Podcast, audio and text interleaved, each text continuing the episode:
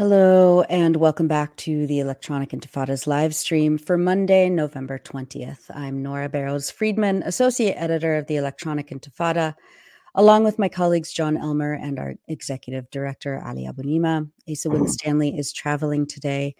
Uh, we have a very full show for you and a lot of updates from the last few days across Palestine, so please stay tuned. Before we go to our first guest, uh, Ali, let's hear your opening remarks.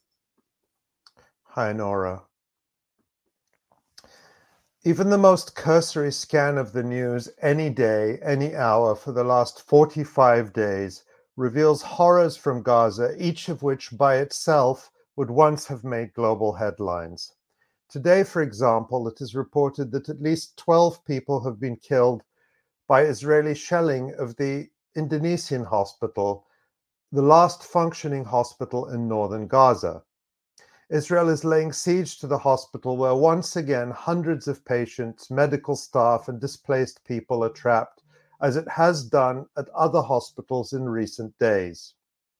In two separate attacks reported on Saturday in Jabalia refugee camp, Israel bombed two residential buildings, killing 50 and 32 people, respectively, according to the UN. We no longer even know the exact death toll because of the collapse of communications and services in Gaza. But as the UN notes, the last official count as of November 10, 10 days ago, was over 11,000 people killed in Gaza. The human rights group Euromed estimates that the true death toll is closer to 20,000, with thousands of people missing under the rubble with little hope of survival. This would mean that Israel has now exterminated 1% of the population of Gaza in just 40 days. What passes for good news these days is that 28 surviving premature babies from Al Shifa Hospital have arrived in Egypt. Three babies remain at the Emirati Hospital in Gaza. All the surviving babies are fighting serious infections and continue to need health care, according to a World Health Organization official. Five of the babies had died in previous days due to the cutoff of electricity and fuel by Israel, according to the UN. And on Sunday, the UN reported that in the previous 24 hours, Israeli attacks had killed six journalists, bringing to almost 50 the number of Palestinian journalists uh, killed since the launch of Israel's genocide. In the West Bank, it's hard to keep up with the daily raids on towns and refugee camps and the mounting toll of death and destruction there. Israel is adept at turning the exceptional, the unthinkable, into the normal. I was struck by the comments of Ibrahim Fraihat, an associate professor at the Doha Institute. He said, We started with the Al Ahli Baptist Hospital. It was bombed there was an outcry over this, and Israel denied it. But then there was another attack, and it was received with no reaction from the international community because they got used to it. Now Israel is bombing hospitals and not even giving an explanation, Fraihat said. He observed that the same pattern holds with Israel's attacks on schools. He says the first school attack was also received with international condemnation. But then on Saturday, Israel bombed two schools in northern Gaza, Al Fakhura, and another one in Tel Zatar. Fraihat observed, even Israel is not claiming that uh, there are Hamas fighters hiding there and is giving no explanation whatsoever. Israel pushes as far as it thinks it can go when and when it receives no reaction, it pushes further. How much further will it go in this genocide? How much further does Israel want to go? Well, here's one indication. In the Jerusalem Post on November 19th, Israel's intelligence minister Gila Gamliel wrote an op ed with the upbeat sounding headline Victory is an opportunity for Israel in the midst of crisis. This is the same intelligence ministry that authored a secret document which leaked a few weeks ago, planning for the ethnic cleansing of Gaza's population to Egypt under the guise of humanitarian intervention. Now Gamliel is making this proposal in the open. Gamliel writes, quote, instead of funneling money to rebuild Gaza or to the failed UNRWA, the international community can assist in the costs of resettlement, helping the people of Gaza build new lives in their new host countries, end quote. Ethnic cleansing never sounded so friendly. And there's another article also published on November 19th in Yediot Ahronot, one of Israel's leading newspapers. It's by Giora Eiland, a senior research associate at the Institute for National Security Studies, a retired Israeli major general and former head of the Israeli National Security Council. Here's what Eiland writes The way to win the war faster and at a lower cost for us requires a system collapse on the other side and not the mere killing of more Hamas fighters the international community warns us of a humanitarian disaster in Gaza and of severe epidemics. We must not shy away from this, as difficult as that may be. After all, severe epidemics in the south of the Gaza Strip will bring victory closer and reduce casualties among IDF soldiers. And no, this is not about cruelty for cruelty's sake, since we don't support the suffering of the other sides as a goal but as a means. End quote. As you can see, Israeli leaders are capable of rationalizing literally anything, while at the same time shamelessly describing themselves as the light and the Palestinians they are busy exterminating as the darkness. And they are joined in this by most politicians in the West.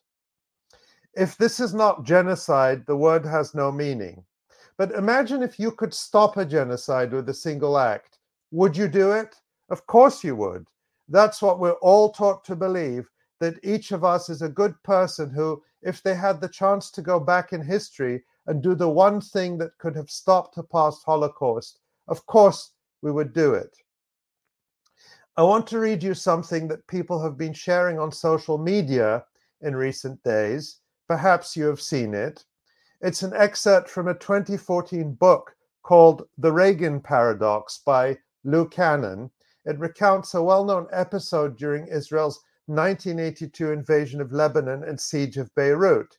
Here's what Cannon writes Reagan, who had considered Israel a trustworthy ally, was disgusted with what was happening in Lebanon. Israel's 10 week siege culminated with its planes bombing West Beirut for 11 consecutive hours on August 12th. At the suggestion of White House Deputy Chief of Staff Michael Deaver, Reagan called Israeli Prime Minister Menachem Begin. Menachem, this is a Holocaust, Reagan said. Mr. President, I think I know what a Holocaust is, Begin replied in a sarcastic voice. Reagan refused to give ground, bluntly telling Begin he had to stop the bombing. 20 minutes later, Begin called back saying he had ordered Sharon to Ariel Sharon to halt the attacks. Reagan thanked him, hung up, and said to Deaver, I didn't know I had that kind of power. End quote. I don't want to paint Ronald Reagan as some sort of saint. He certainly wasn't. And it was American betrayals in the days and weeks that followed that would lead to the massacre under Israeli oversight of thousands of Palestinian refugees at the Sabra and Shatila camps by Israeli backed Lebanese militias. The point is that one man does have the power today to pick up the phone and order Benjamin Netanyahu to stop the bombing, to stop the genocide. That man is, of course, Joe Biden. Everyone knows that without the round the clock eh, round the clock airlift from the United States, Israel would run out of bombs to drop on Palestinian children in days or weeks. But that's not who Joe Biden is. And it's not who Joe Biden has ever been. Let's go back again to the Israeli invasion of Lebanon in 1982. Shortly after that war, Menachem Begin met with members of the Senate Foreign Relations Committee in Washington.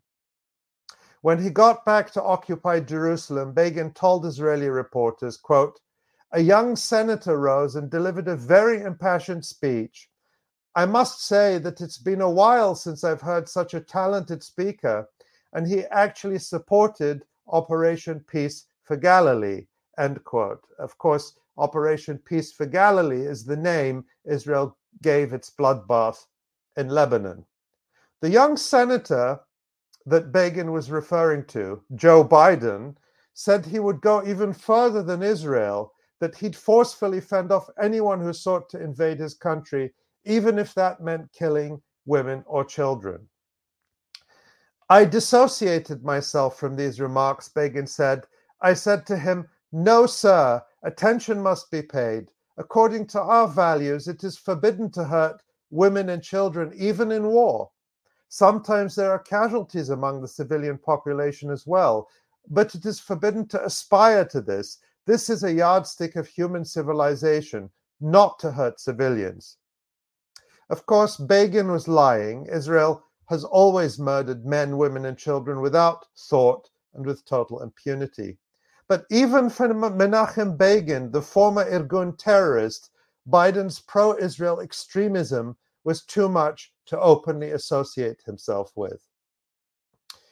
Biden hasn't changed, and sadly, nor has the rest of the American ruling class. If anything, their unconditional support for Israel is even more extreme, turbocharged now with Christian Zionist fanaticism.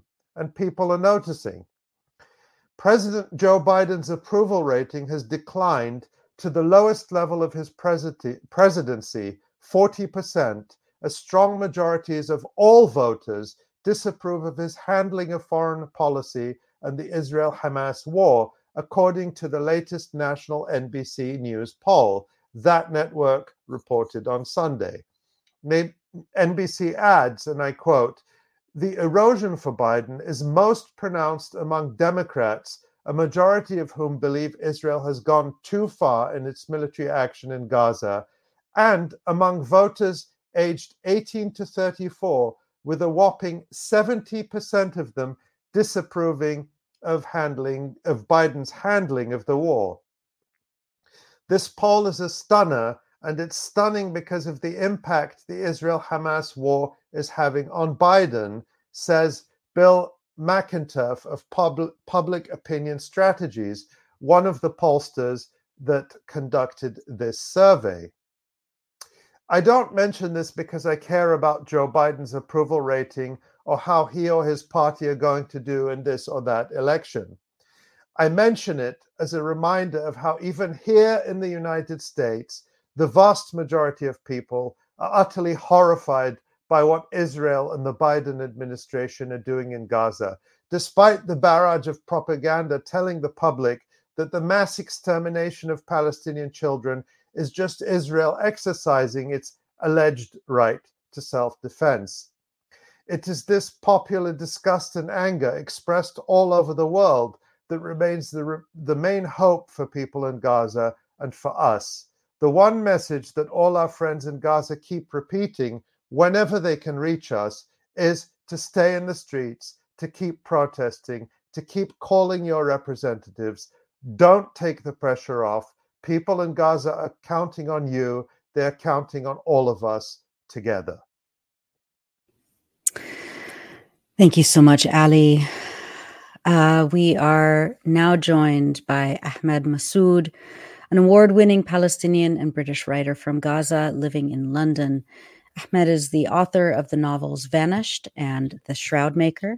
His family is originally from the Palestinian village of Deir Isneid, and he grew up in Gaza. Ahmed, thank you so much for joining us today on the Electronic Intifada. Thank you. Thank you very much for having me.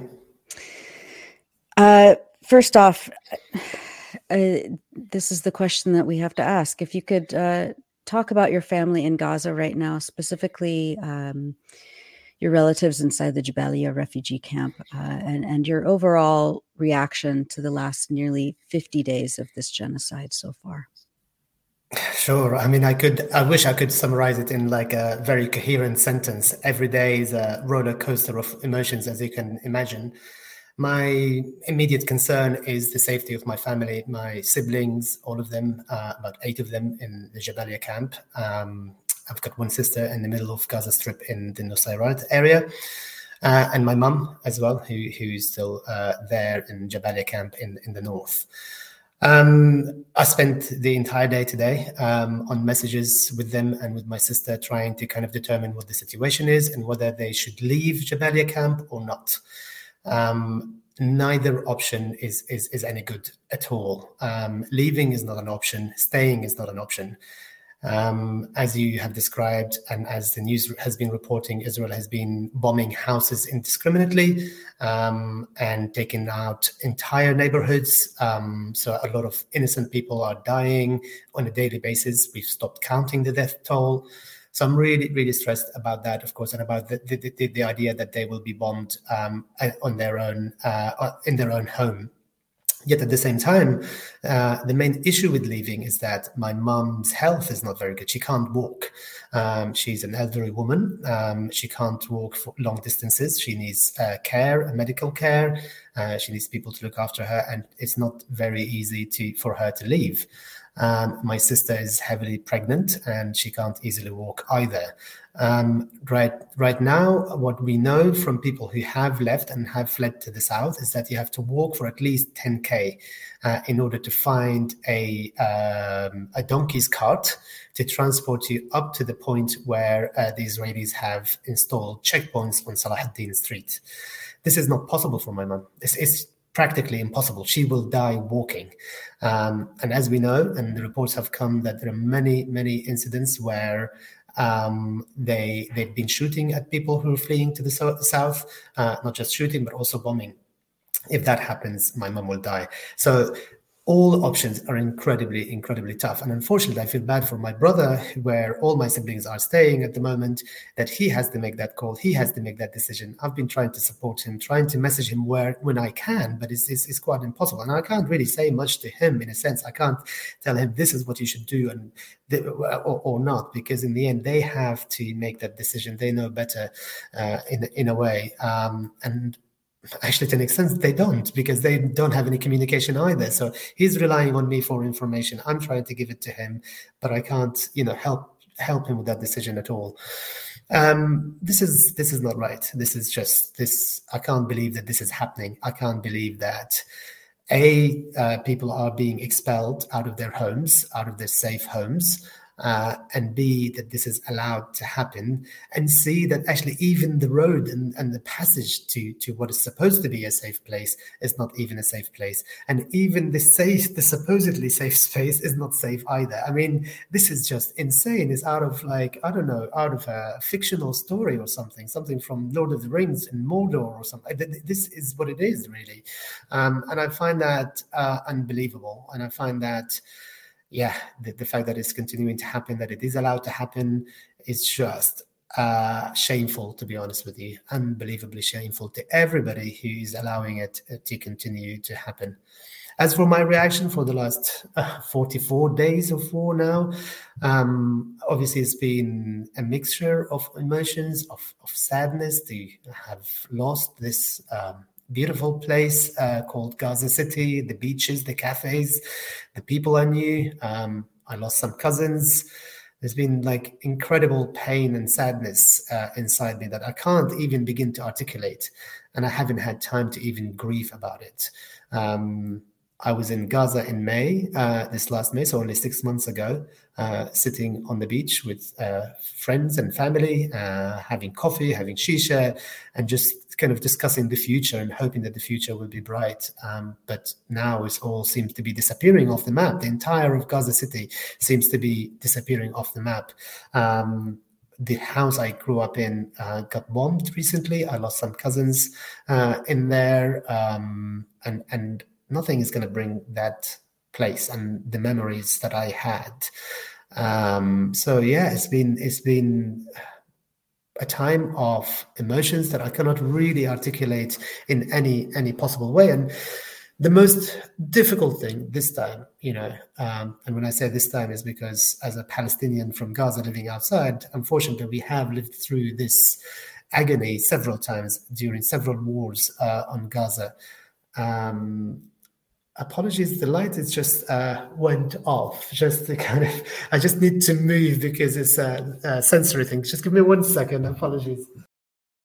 It's just impossible to imagine what Ahmed is going through, especially unable to help from afar and unable i mean but pe- people there yeah. are almost helpless as well and i'm just trying to put myself in his shoes is just impossible to do and and you think about that repeated all over gaza yeah yeah yeah apologies about the um it's okay. Uh, the lighting you know um it just felt like being in Gaza in a way somehow. Mm. Um, this is just like a glimpse of it, to be honest with you.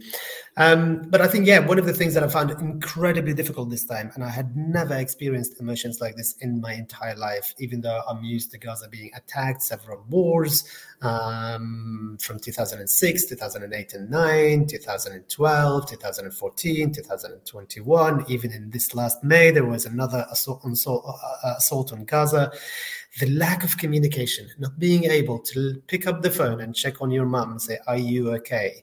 That is just an, an, an, emotion I never thought I would have to, to experience, to be honest with you. 48 hours, uh, sometimes 72 hours of nothing. You don't know at the end of it whether your mom will be alive or not and your siblings are alive or not. And that has been incredibly, incredibly painful. There's nothing in the world that I can describe it. And I hope, I really hope none of the listeners and people watching today will ever, ever have to experience that that that feeling because you feel so powerless, you feel so angry, you just want to shut down completely. Your system is shutting down completely, and you don't know if you're gonna reboot at the end of it or not. Ahmed, uh, it's you know, I, I we've run out of words to express you know the, the we'll we'll need to invent new words it feels like to express some of the grief and horror and outrage and anger we feel. Uh, even those of us you know i i'm very fortunate that i got to visit gaza once and over the years i've made many friends uh, in gaza and from gaza and we have our colleagues at, uh, who we work with in gaza and for us, the worry is is desperate, and it's hour by hour. You don't know who you're going to hear from, and so for for for you who have your mom there and your immediate family, it's just unimaginable. But mm. I want to ask you, uh, Ahmed, what what are you hearing from them in Jabalia in terms of the day to day situation, in terms of basic things like food, water, uh, shelter. What are you hearing from them? Clearly, they're in a desperate enough situation that they're thinking of leaving. But if you can just describe any of the specifics that they're telling you, because I think it's so important to get that on the record. Yeah, I mean, the issue here is that they don't know themselves in, in a way, you know, so they kind of like it's, it's almost going to the market to the neighborhood to buy stuff, but they're going blind in a sense because they don't, they don't know what is available and what's not. They don't know if there are supplies or, or not. So my brother tells me that he goes to the market, whatever he finds in there, which is nothing, um, he just gets it and then hope that to make something out of it in, in a sense. The shops are either closed or have their shelves empty because nothing has got into the north at all. Um, there are some sort of basic sort of supplies that they've had, like a sack of flour that they've stored, you know, a long time ago. Um, some lentils that they've been eating a lot of lentils, um, uh, but but really they can't go and buy stuff. There isn't enough food for them. And right now it's getting worse because, as I said, most of my siblings and my mom and their kids and their families are at his place. So he has to, to feed about 65 people, you know, so, uh, and, and he can't find enough food for all those people. In terms of water, um, they tell me that the water comes in every five days for one hour. Um, they have the water, so they have to fill every possible vessel in the house uh, to make sure that they store it for five days. Um, but again, they don't know if it's going to come, what time it's going to come. Uh, is, are they going to be asleep? Are they going to be awake? Or you know, how long for? How much can they fill?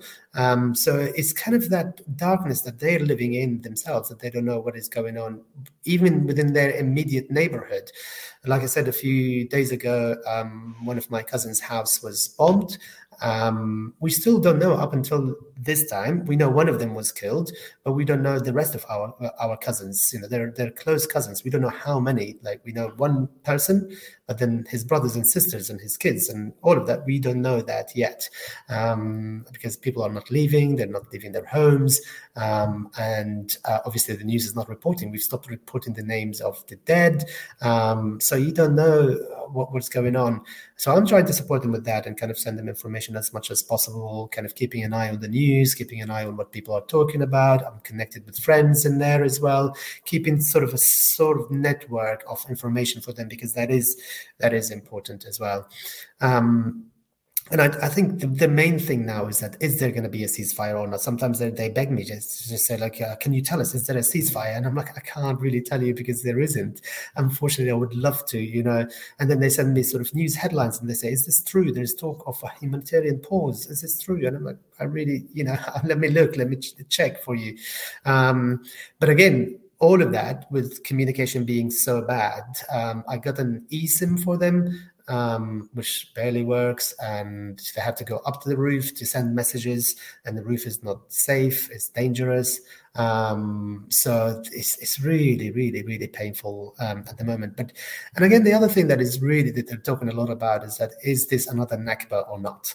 You know, are they are they, that's what they're worried about. They're really worried about that um, and the loss of their homes and being ethnically cleansed and becoming refugees yet again. We grew up in a refugee camp, and to actually become refugees again is is is, is a nightmare for them. My niece is um, studying to be a doctor at Al Azhar University, which has now been bombed. So she already knows that her future there is, is almost destroyed. Um, she's excellent with you know her education. She really wants to become a successful doctor, um, and she's begging me. She's telling me, please don't don't let uh, my dad, her bro- uh, my brother, um, don't let him leave. Like I want to stay here. I don't want to become a refugee. I don't want to go into a refugee camp. You know, um, in a school with no food, with people I don't know. I would rather stay here in my house. But then how can you make that decision? How can you like if if they get bombed uh, in their own home? Like I can't convince my brother to stay and I can't convince him to leave. So people are really worried about this idea of a new Nakba, which is really what it's looking like at the moment. It's ethnic cleansing. That's what they're doing. They're they're bombing hospitals, schools, infrastructure, you know, government buildings, everything, just so that the north becomes in, inhabitable in a sense um, and it's becoming more and more obvious every every day. You know, Gaza City is a ghost town at the moment. There are a lot of people still there, by the way. They're estimated around eight hundred thousand mm. people are still in the north. So, and that's a large number of people who need medical care, who need education, who need infrastructure to, to support them. Um, as you mentioned as well um, in your intro, they're now asking people in the south to to, to evacuate to a, a small area which is called Mawasi which is on the beach, which is about one mile long. So they want the entire of the Gaza Strip, which is 2.3 million people, to move to that one mile strip. I mean, how is that possible? How is how is this even allowed to happen? Um, this is just terrorism uh, and, and and terrorizing people. Um, so I think a lot of what my family are thinking about at the moment is do I have food or water? Yes, they're thinking about that there is a sense of community in Jabalia camp, by the way, that people are coming together. Whoever's got flour, they're baking for the whole street. You know, whoever's got lentils, they're making like big pots and distributing. People have an amazing sense of community and coming together. Um, whoever's got water is kind of giving gallons to others you know so there is a there's a bit of that so it is a priority in a sense but i think the immediate priority really two or three things. One is is there a ceasefire, uh, and then the other one is is this another Nakba or not? We don't want to lose our homes. Um, uh, my brother now is telling me like he doesn't want to leave my mom, so he can't leave my mom behind. Um, but yet, if he takes her with him and something happens, he'll be responsible. I don't know. Would you leave? What, what, what, would you decide? And my brain is about to explode today because I've just been sitting here in the office at work in London, kind of working through so many things and trying to think like, what shall I tell him? And clearly, he wants a direction somehow. He wants a, a an advice uh, from his brother who's in London now. And but I feel like if I give him anything, it's going to be the wrong one, unfortunately. Yeah, I mean, these are impossible decisions that anyone uh, you know should should not be asked to make. And and you know i can understand you know kind of delegating to someone who's not there just tell me what i need to do. Um, I, I get those yeah, questions yeah. from some of our friends and colleagues in gaza. They say they ask me is there going to be a ceasefire?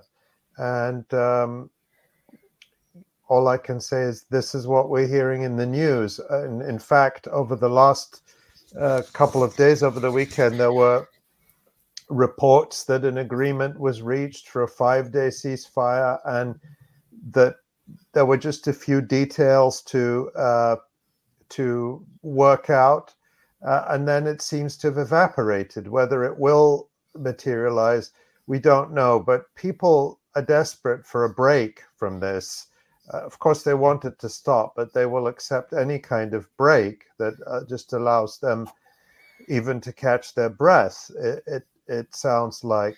Ahmed, uh, you are a Palestinian whose family is in Gaza and you're in London. Can you describe what uh, that is like for better or for worse? We, we've spoken uh, previously to our uh, friend um, Ahmed Samak, who's in Dublin now, and he talked about the small community of people from Gaza there and how they support each other while also going through all of this trauma that uh, you also described. At the same time, we're seeing some of the biggest uh, rallies in support of Palestinians anywhere in the world taking place in London. What's what's it like for you? Very good question. I mean, I think um, it's been agony, of course, uh, for me. Um, like I said, most of us Palestinians from Gaza who are outside, we we are kind of used to wars on Gaza in a sense. You know, uh, it's not the first time, unfortunately, or second time or third time. So I feel sort of obviously lucky and privileged to be here and to be safe and to be able to use my voice to to speak about the situation and to present, you know, my family's suffering suffering and try to make a difference to influence uh, people to think about the human side of things and about us as people and, and, and about our stories as well. Um, I think to start with, to be honest with you, I, I didn't speak to anybody. I didn't want to um, like engage, especially with media. I think one of the problems why we're here today is because of Western media and the way they treated us and the way they presented us and the kind of license they gave to Israel to do what they like, and that's what why, why we're here. And, and to an extent, it's still kind of the same. Uh, they're not the Israelis are not questioned, they're not challenged. You know, especially after they've come to Al Shifa Hospital, they're not held accountable. Um, and if the if government, governments don't do that and the media doesn't, then no, nobody does, to be honest with you. So I kind of disengaged myself from Western media completely, and up to this point, I boycotted the BBC. They've they kind of begged me to to be on on shows, and I said no. Uh, I had a play on, and one of them bought a ticket to come and actually see my show, and uh, cornered me afterwards to actually come and talk on her show, and I said no because they were part of the problem. Um, and but now I think I'm feeling a bit sort of more. Um, comfortable with the kind of community support and the network support around us. And also seeing so many people going on the streets demonstrating as you said in london and the large numbers you know calling for you know palestinian rights uh, and for our freedom and, and for a ceasefire. You know the main thing is a ceasefire. That's what we're asking for. I'm reassured by that. And i think this is a, a message to send to to people who go and demonstrate that actually your voice is very important to us not just people in gaza but also people from gaza who are outside and palestinians everywhere because it's sends a strong signal that we're not alone, we're not on our own. We don't have to hide somewhere. Like at the beginning of the events, as you may remember, many many Palestinian events were cancelled. Our voices were being silenced. Like immediately. And I think now we've got a we, we, we regained our voice a little bit um, thanks to the support of so many you know uh, people who went on the streets and, and saw what was happening and what was coming as well. Um, but also the other thing to mention is that for us, Gaza, like I grew up in Gaza and I moved to London in 2002, but Gaza has always been a point of you know agony and pain and, and sadness in a sense because it's gone through so many wars. Every time I go to Gaza, it takes me about three days to get there, uh, sleeping on checkpoints, going from Cairo to Gaza. Uh, I have a British passport. I'm not allowed to go through any other means apart from the Rafah border because I have the Gaza ID. Uh, it takes three days to, to kind of cross. Uh, my dad passed away in February. I missed his funeral for that reason. I couldn't go to see uh, to say goodbye to my dad. Um, we've always been suffering silently about Gaza. Um, it's always been a painful thing that we hold within us proudly we hold it proudly um, yet at the same time it just kind of every day that gaza was under siege a piece of us was falling off uh, and i think nobody was noticing that. Um, and i think it's important to remember this in this context. Now those pieces are falling very quickly and very you know um, abundantly in a sense and and I just want things to to stop now. I want ceasefire, but I also want the whole situation in Gaza and Palestine and the the, the, Palestinian rights for freedom to to be um, upheld and to actually get to a settlement where we finish this, we end this once and for all, please, because we can't take this anymore. Ahmed, I'm so sorry to hear about your father and uh, and on top of everything else, not to being able to go and not to have been able to be there to support your mother and the rest of your family is an additional agony. Um, Ahmed, I, I, want to show you something. You've probably already seen it because it, has gone viral. This is a clip that was posted by uh, Kan, the Israeli national uh, television network, the equivalent of the BBC in Israel, and it's a song uh, by Israeli children who are said to come from the uh, so-called Gaza envelope, some of the colonial settlements near the Gaza boundary. Let's take a look at it, and then let's get your uh, reaction. We're going to cue it up now and uh, show you a little bit of it. I don't think we're going to look at the whole thing. So here we go.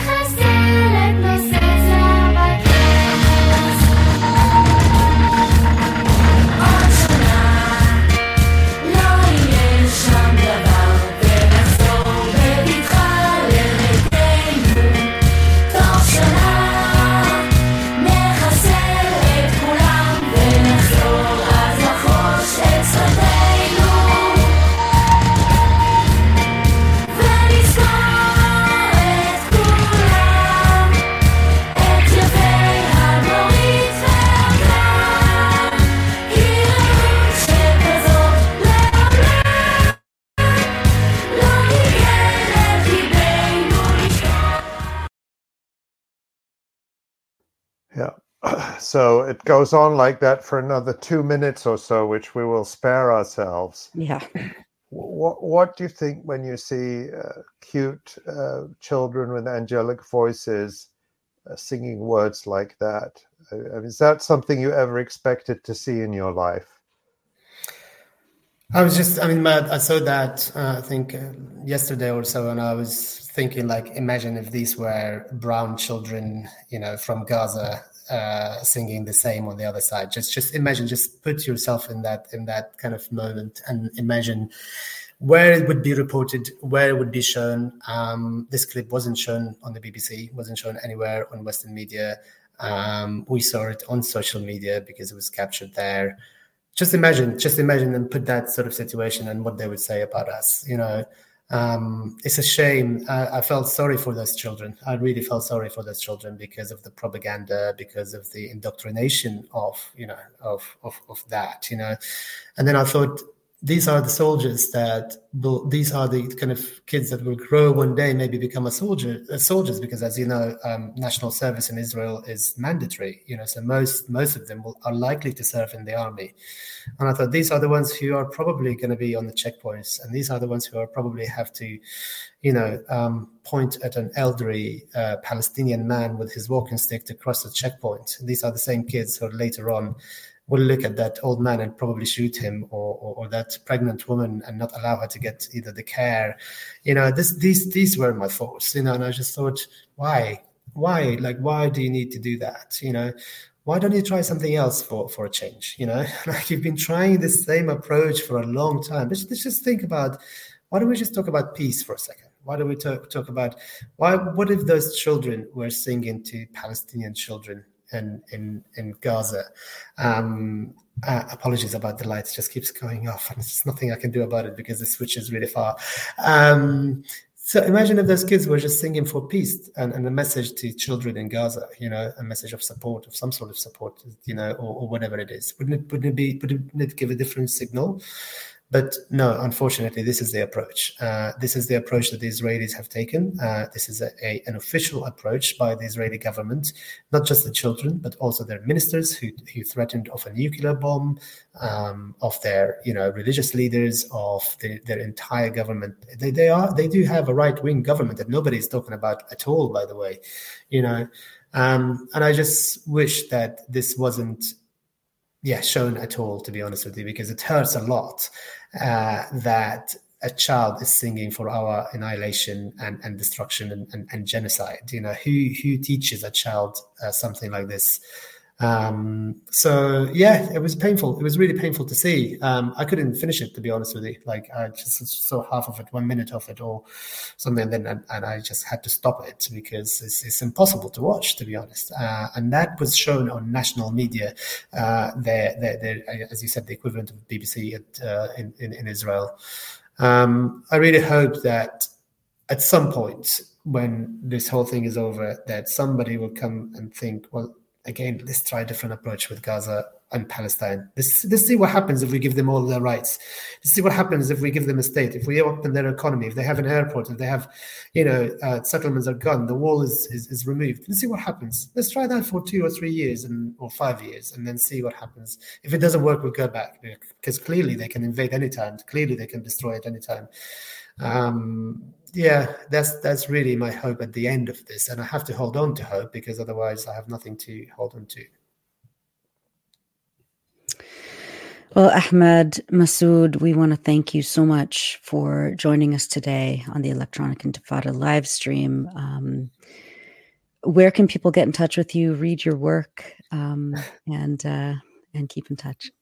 Sure. I've got a website which I can put in the chat. Um, uh, one second. Can they see my chat if I? Um, uh, no, but we can put it up on the screen. Sure. I'll just put my website in there and you can post it. Um, and I'm also on social media, of course, Instagram and all these things. I can put that to um, in here. Great. Thank you so much. Thank you so much, Ahmed. We appreciate it, and me. we we we keep your family and all the uh, families in Gaza in our thoughts and in our prayers all the time. Thank you, and keep doing what you're doing. It's important to tell the story and, and show the truth as well. Thanks so much, Ahmed. Um, we are now going to turn to our good friend Yousef Aljamal. Yousef is a Palestinian whose family was ethnically cleansed from the town of Aqer near Lydd in 1948. Uh, Yousef grew up in Gaza's Nusairat refugee camp where his family remains, uh, and he joins us from Turkey. Yousef, thank you so much for being back on the live stream with us. Thank you for having me. Um, same question I asked Ahmed. How is your family doing, uh, especially in Nusairat? What is the situation with them right now? Um, my family is lucky enough because they did not have to um, move south. They live just um, a mile away from the Gaza Valley and they stayed in their home. Um, but at the same time, they have uh, multiple people uh, from um, the south itself who had to evacuate their houses and leave um, either because of very close bombardment or because their own houses um, were bombed, such as the house of um, my father's cousins, where nine people were killed. Um, my family uh, is is lucky because they have flour. They got uh, a sack flour today. They were very happy that they finally got it um, at a very expensive price. Uh, where aid into Gaza hasn't um, got for the past 45 year, uh, 45 days, and uh, people have to struggle. Uh, where Israel bombed the um, uh, peace uh, mills company in Deir al-Balah. Um, this is, you know, a myth where Israel is trying to promote and tell people that the south is is safe. Move south from the north. Um, Palestinian poet uh, Musab Abu Toha, according to his wife and brother, tried to move south today, and he was arrested by Israeli um, um, forces at one of the checkpoints um, on his way to, to the south. Uh, his child is an American citizen, and he was instructed to go to Rafah crossing in order to be uh, able to leave. Um, but again, he was arrested. There is no safe place in, in Gaza, and um, my family is struggling to get clean water.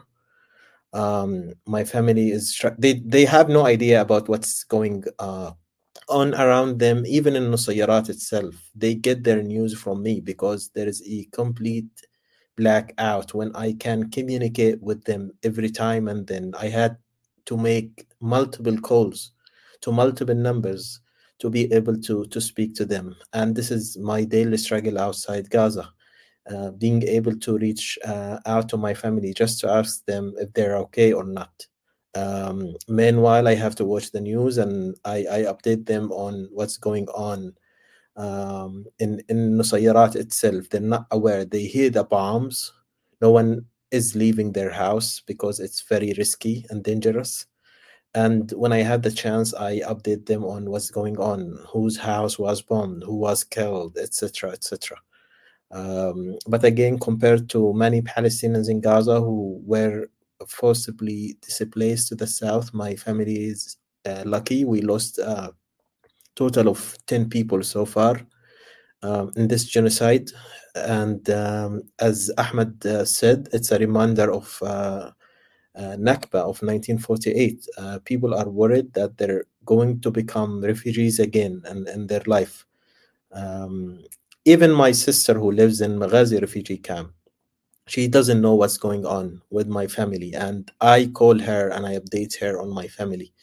Um, people have no uh, means of communication uh, sometimes when they can, they text each other, they they call each other, uh, but this is not the case, and and most of the time, and um, they count on their relatives outside who have some access and they can call from time to time um, to to inform them, uh, and even you know being able to sustain your battery, like people are back to very basic means of like my brother uses his uh, car to charge a battery that that my family could use to charge their phones. And um, soon he will uh, run out of fuel.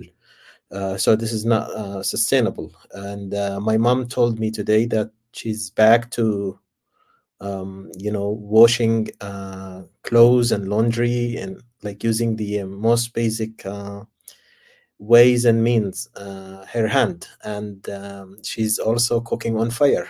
She, you know people are back to to the 70s and 60s in, in, in gaza. And this is what israel said. The israeli army said they will bring gaza back um, 50 years back. And this is what they did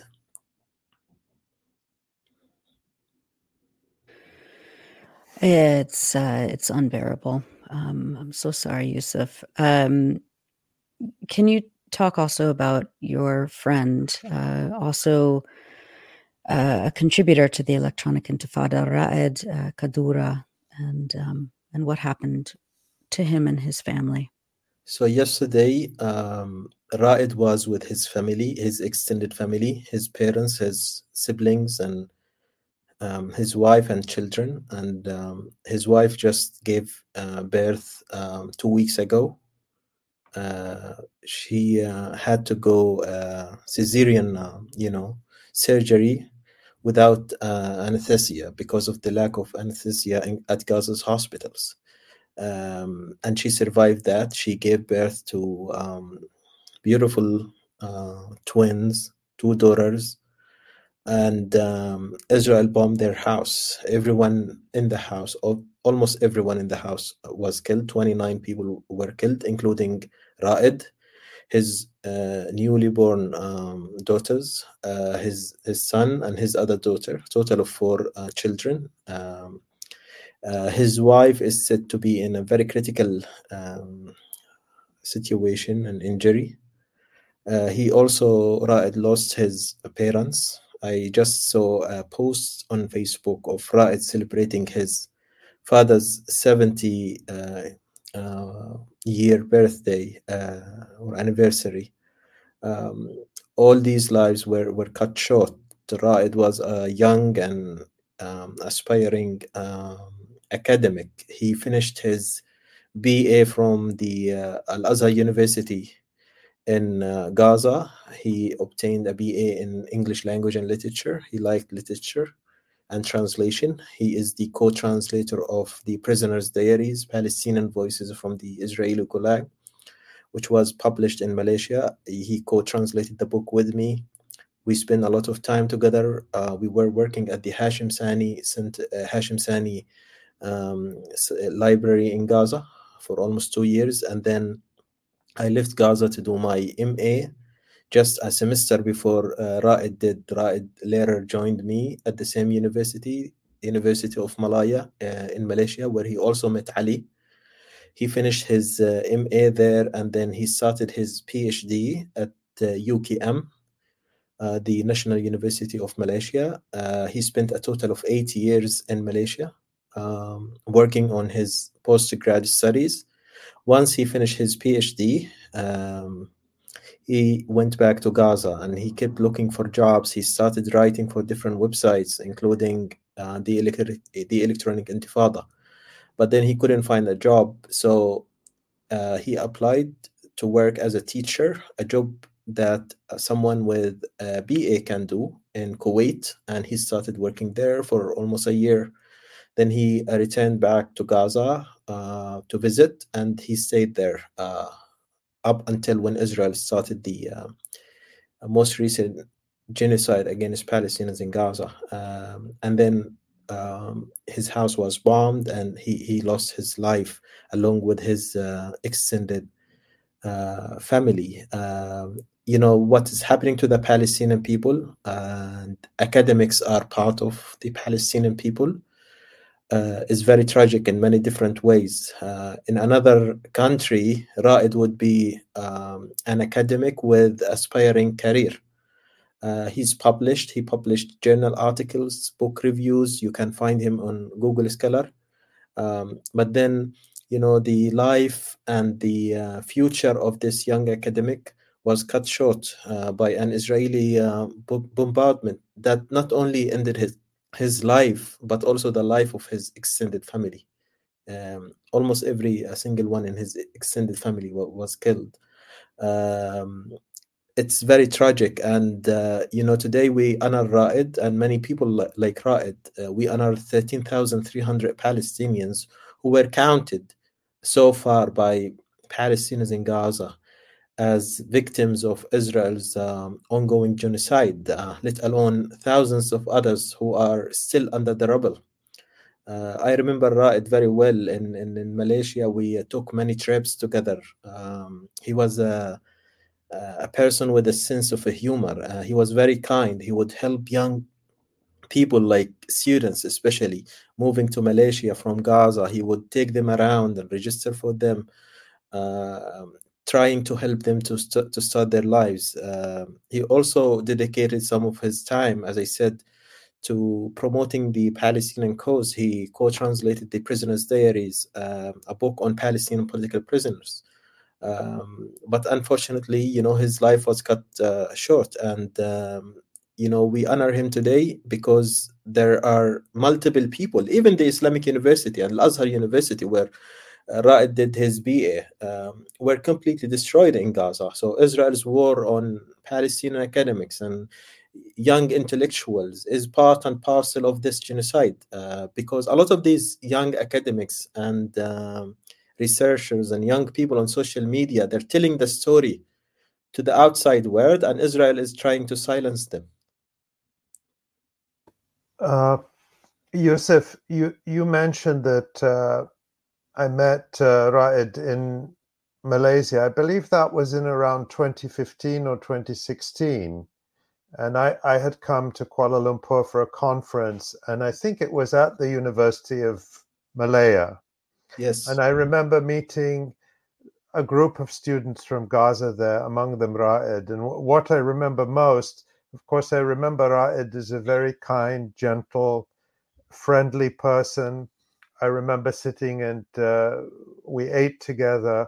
But what I really remember from all of the uh, young people I met from Gaza is how much uh, you all laughed, how much humor there was, and how much happiness.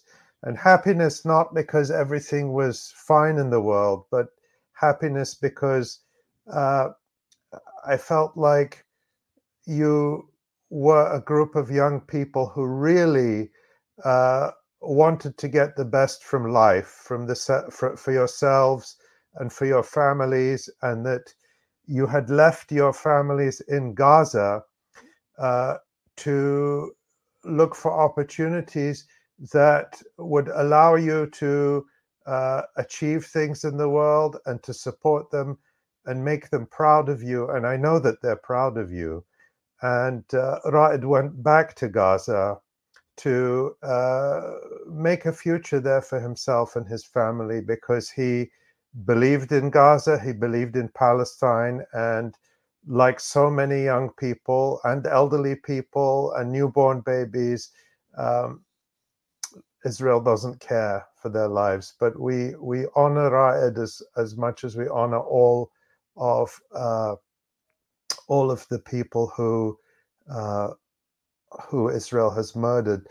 Yousef, I want to ask you a, a question if I may, about a mutual friend of ours, uh, a dear friend, someone we love very much, and who's been with us on this uh, podcast, on this live stream, is Rifat Al Arair. Um, Refaat is a teacher. I'm going to ask you to t- talk about him. I'm just going to update people with two things. He wrote uh, an article for us uh, a few days ago that uh, I think we can put up on the screen. I didn't, I don't think we prepared it before, but uh, Tamara will will be able to find it while I'm talking. Uh, thank you, Tamara.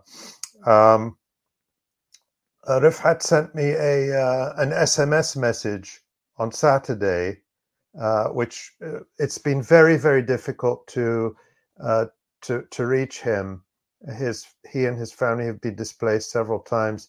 He did send me a message on Saturday uh, saying we are fine and making a joke, believe it or not. Uh, Refaat, uh, I shared it with you, uh, Yousef.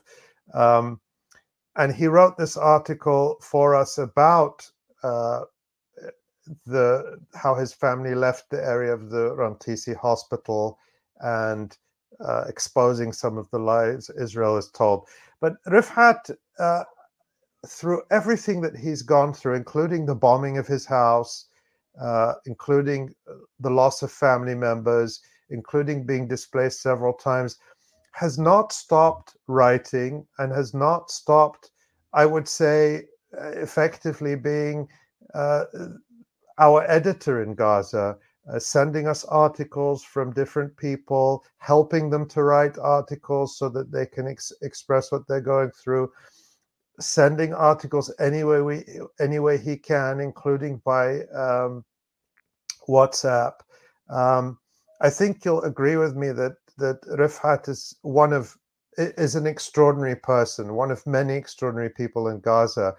But I just wanted you, because Refaat can't be with us today, uh, just to talk about the work he has done over the years because we have had the privilege of publishing so many writers from Gaza who have come to us through Refaat, and I I, I feel like uh, we should we should learn a little bit more from someone who knows him better than almost anyone else. Um, Refaat, uh, I met Refaat for the first time at the Islamic University of Gaza. He was my lecturer, and I attended um, some of his classes. And he was one of the toughest uh, lecturers I have met in my life. Um, but I learned a lot of things from him. He was very tough, and he was not very generous with uh, grades and marks. And um, but at the same time what i learned uh, in his classes uh, doesn't you know doesn't match anything i learned in, in my life. Uh, for example rifat introduced uh, me and many other palestinian students in his class to um, malcolm x.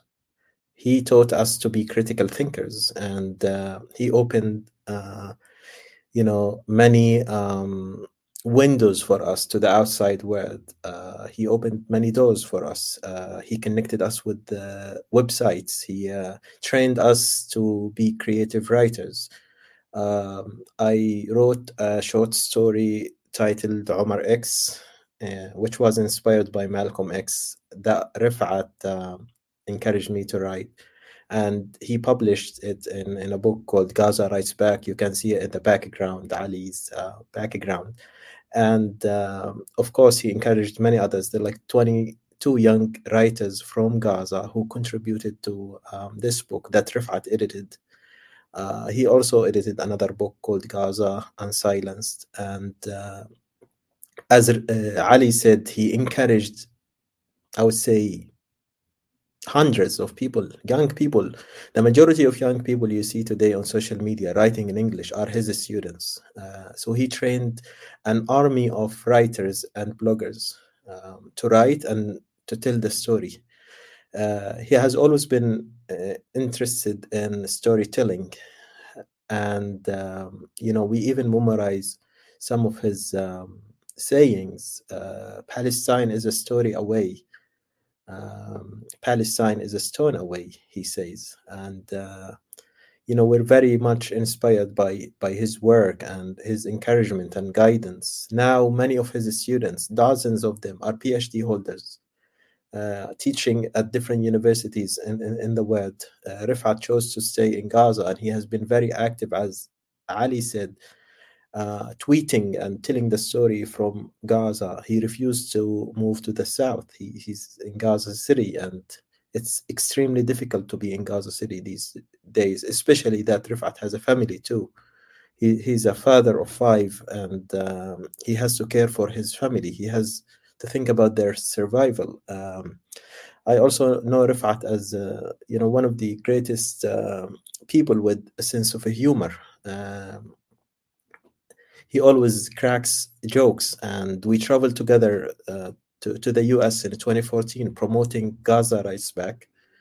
Um, Refaat missed many opportunities uh, because of the siege uh, imposed on Gaza. He, he couldn't travel.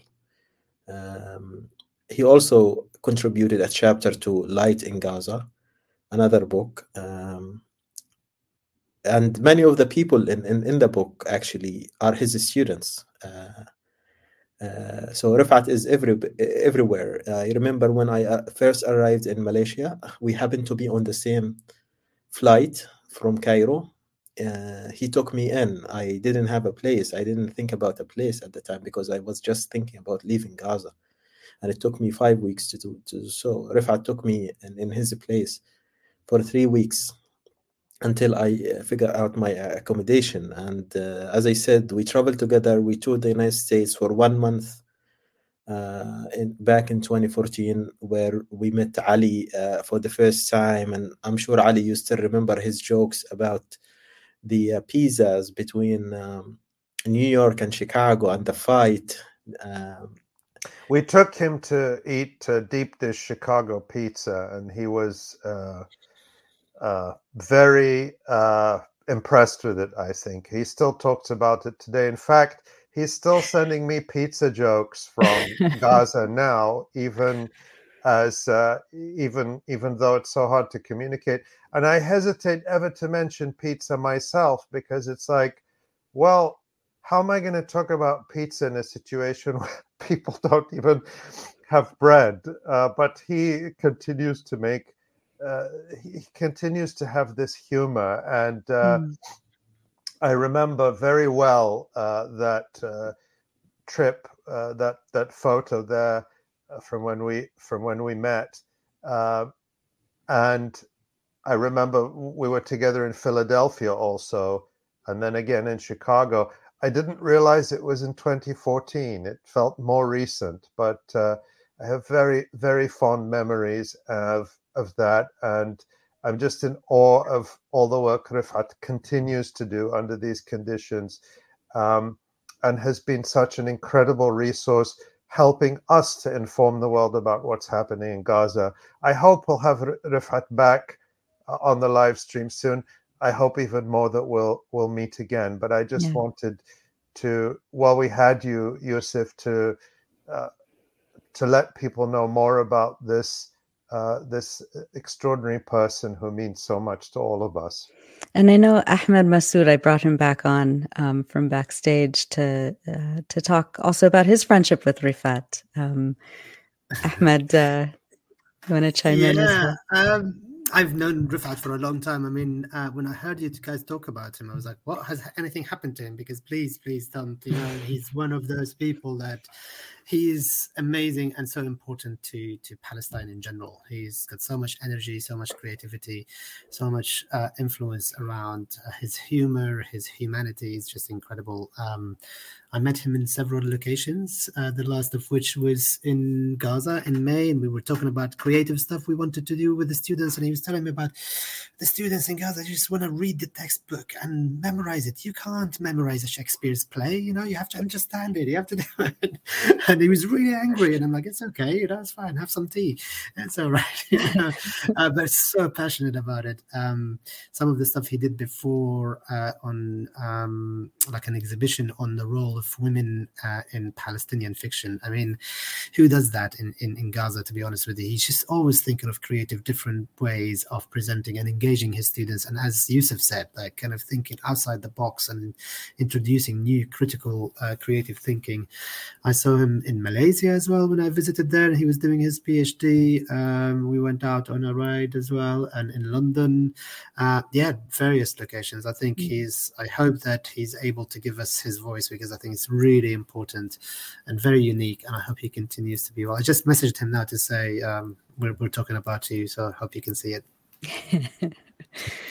yes, um, and we're gonna try and get Refaat Alareer back on um, as soon as we can, as soon as there's any let up uh, in this in this uh, just brutal brutal insanity that we're seeing. Um, well, we're gonna let uh, Ahmed and Yousef uh, go, and um, we, we, you know, we just want to thank you so much, uh, Yousef Aljamal, for for all of the work that you do, and um, please keep us updated on your family. Of course, uh, we'll have you back on very soon. And Ahmed, again, thank you so much, and the same. Please keep us updated on your family.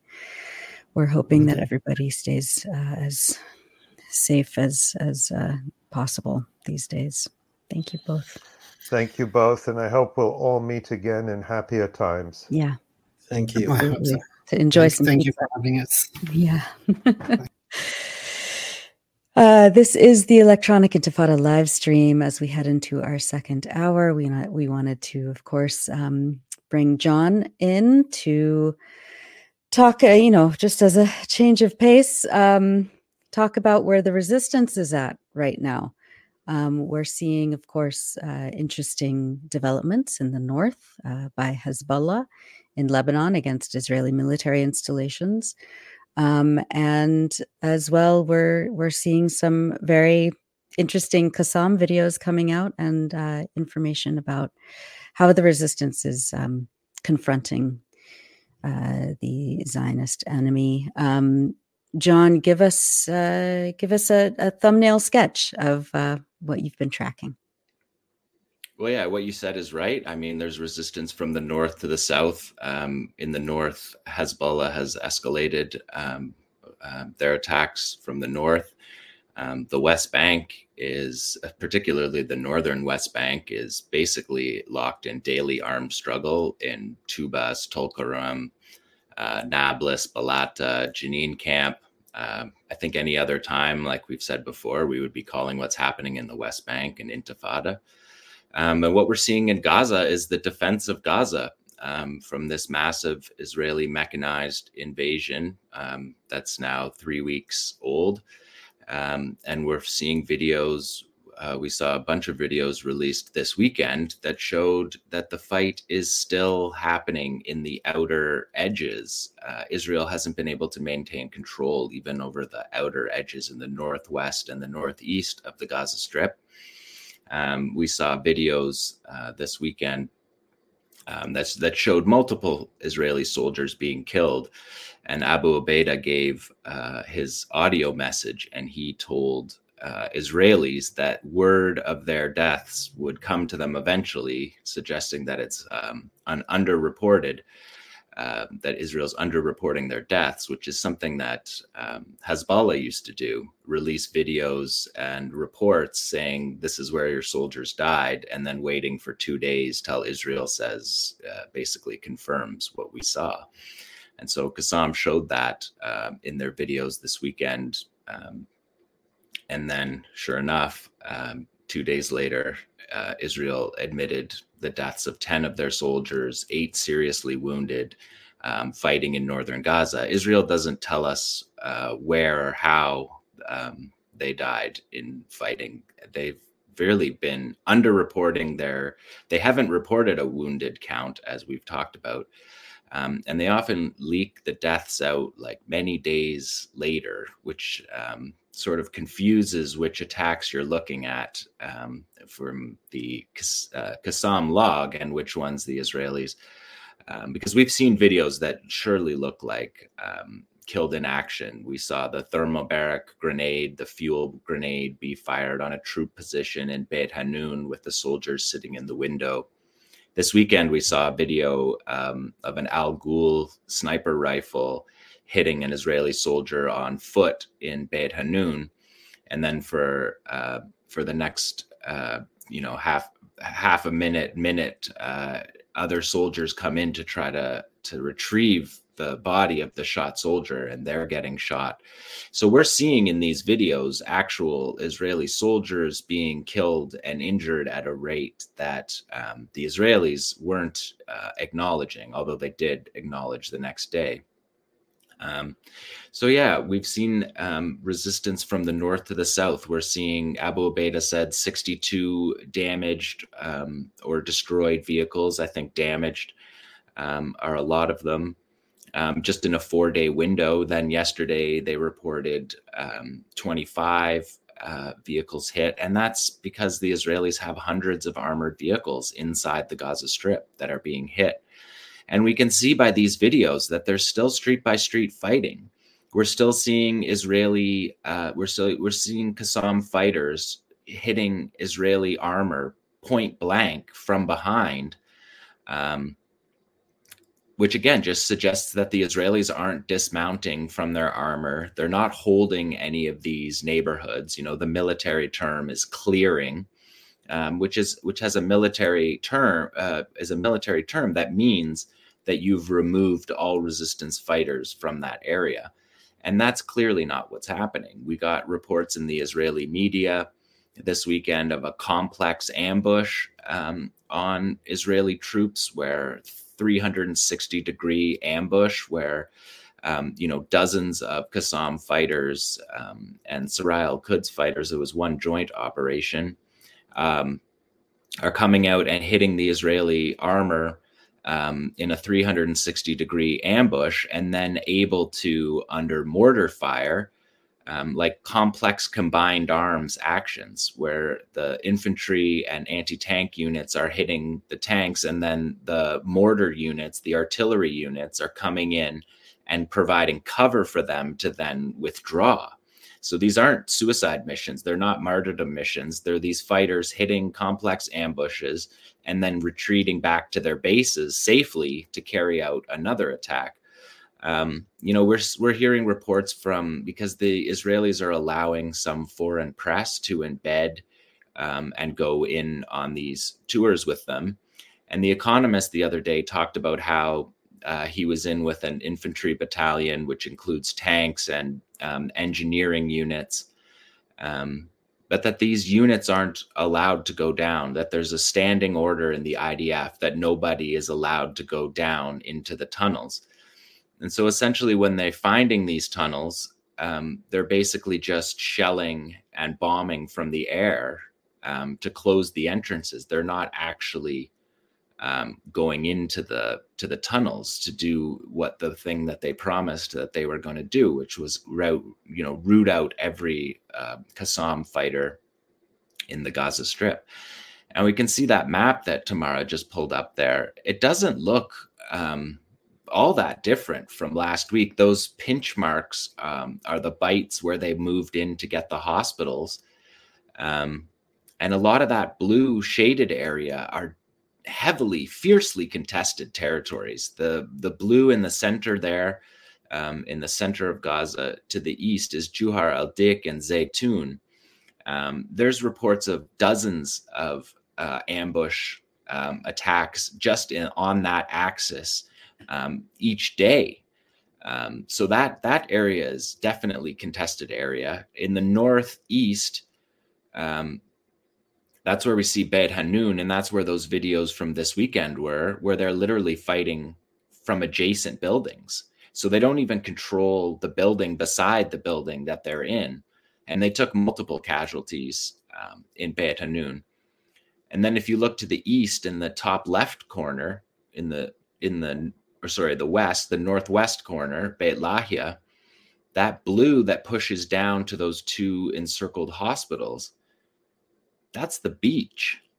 That's not a built up area. So they're they're going around the built up areas. They're not able to control the built up areas. That bite in the center on the left hand side that's the bite that they moved in to take shifa through the unpopulated um, area of downtown where they blew up the palestinian legislative council that hasn't met since 2006 and they planted a flag on top of it, even though nobody fought for that territory. Up there a little bit is where you see Shifa, where they uh, the Israeli soldiers um, from Flotilla 13, their their best Navy SEALs, um, stormed the hospital and took photographs planting the flag on the roof of, of the largest hospital in Gaza.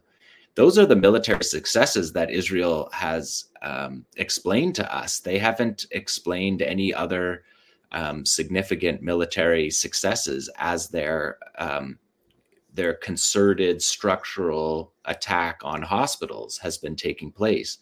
Um, they're not hitting military victories uh, where these hospitals are on the way to that military objective. They're literally their objective is the hospitals, um, and there's fierce fighting. Um, uh, in many cases, there's more fighting today than there was the first days of the invasion. And I think in basic uh, guerrilla warfare understanding, that makes sense. Once the Israelis get fixed positions, um, the attacks will come um, even more so than when you're attacking the sharp end of the invasion spear, which doesn't make all that much sense um, for a guerrilla army that's uh, vastly outnumbered um, and don't themselves have tanks and airplanes. Although we do, we did see airplanes. We saw Qassam uh, launch this weekend um, one of their suicide drones, their attack drones, which is basically a drone that um, acts like a missile, a kamikaze drone. Uh, we saw that be launched today um, or this weekend. We also saw um, a complex um, suicide bombing attack in the north where three bombers went in carrying uh, Yasin shells and thermobaric shells, as well as suicide vests, and hit an Israeli position uh, in the north that um, we, we haven't got casualty reports, but we saw from the scene clearly casualties um, from that attack.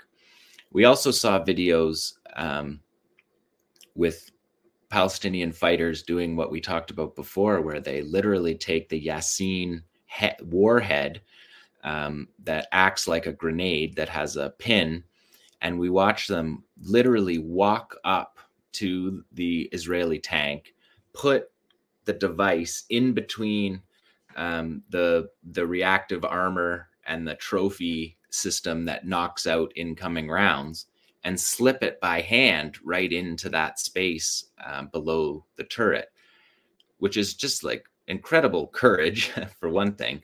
Um, but it's just like a precision guided missile that's put in right in that spot in the tank turret. And again, that's partially um, showing you that the Israelis aren't outside of their tanks because Palestinians are able to, we're just from these videos able to see that Palestinians are hitting them with complex ambushes. They're hitting them from behind. They're hitting them from close distances, distances that are close enough um, for the trophy system to be ineffective. Um, and we're seeing, you know, what the Israelis said that they lost 10% um, 10% of their armor is out of service 10 days into the ground operation. They haven't given numbers since then. Um, but that kind of rate of attrition doesn't sound like much until you say, um, you know, there's 700 or 800 um, vehicles. And then you're, you're starting to talk about significant numbers just in the in the beginning um, of this war. The Israelis haven't even taken up their fixed positions yet, which will surely be hit harder. Um, and even if you use Israeli numbers, which are clearly exaggerated and include massacring civilians, but they're only talking about a few thousand maximum number of fighters killed. And Israeli estimates themselves, um, you know, suggest that there's as many as 40,000 Qassam fighters, particularly when you consider all the national security forces that exist in Gaza themselves. Plus, you have the other factions that number in the tens of thousands.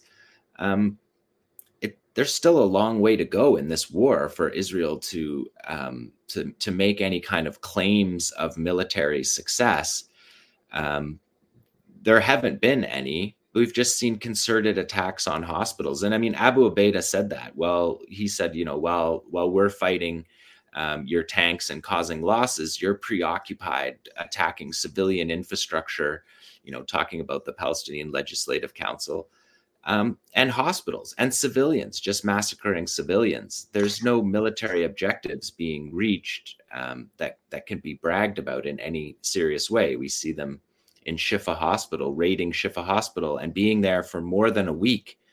Um, and their evidence is again these phone calls, um, you know, just really thin evidence. Of, hold, hold on, Jon. Hold on. Okay. Uh, we're going to get to some of that. But first right. of all, I just want to point out if we can go back to the map, the the blue areas represent areas the Israelis have entered. And on on paper, which is what we're looking at, that looks like a lot. But I think I just want to emphasize the point I think I heard you making which is that just because the Israelis are in those areas does not mean that they have secure control over them. And from the perspective of the resistance, they're not going to try to establish, you know, a traditional front line with trenches and say we're going to hold the Israelis here. In a guerrilla war, you you can't you actually can't stop the large conventional army from invading and entering your territory, uh, nor would you try. But then what you do is you harass them, you ambush them, you come back behind them, you come up behind their lines, and you make it so that they can never relax for even a moment because they never know where the resistance is. And some of the videos you talked about, which again, I, I apologize to our audience that we're not showing them uh, because of the censorship on this platform, where when we have shown them on a previous occasion, our entire episode was deleted afterwards, and we want to keep it up for people to see. But Jon, you on your on your Twitter account, you do post some of these videos. Is that correct? So people can find them. Maybe we can put Jon's Twitter account up on the on the scroll at the bottom so that people can find them there. And some of the videos we've seen just in the last few days include uh, the on those occasions, as we've been saying now for a couple of weeks, the Israelis rarely, if ever, dare to get out of their tanks or armored vehicles. But what we saw is that on occasions when they have, they have been targeted very precisely and very lethally by either by Palestinian snipers, marksmen using high powered rifles at a distance.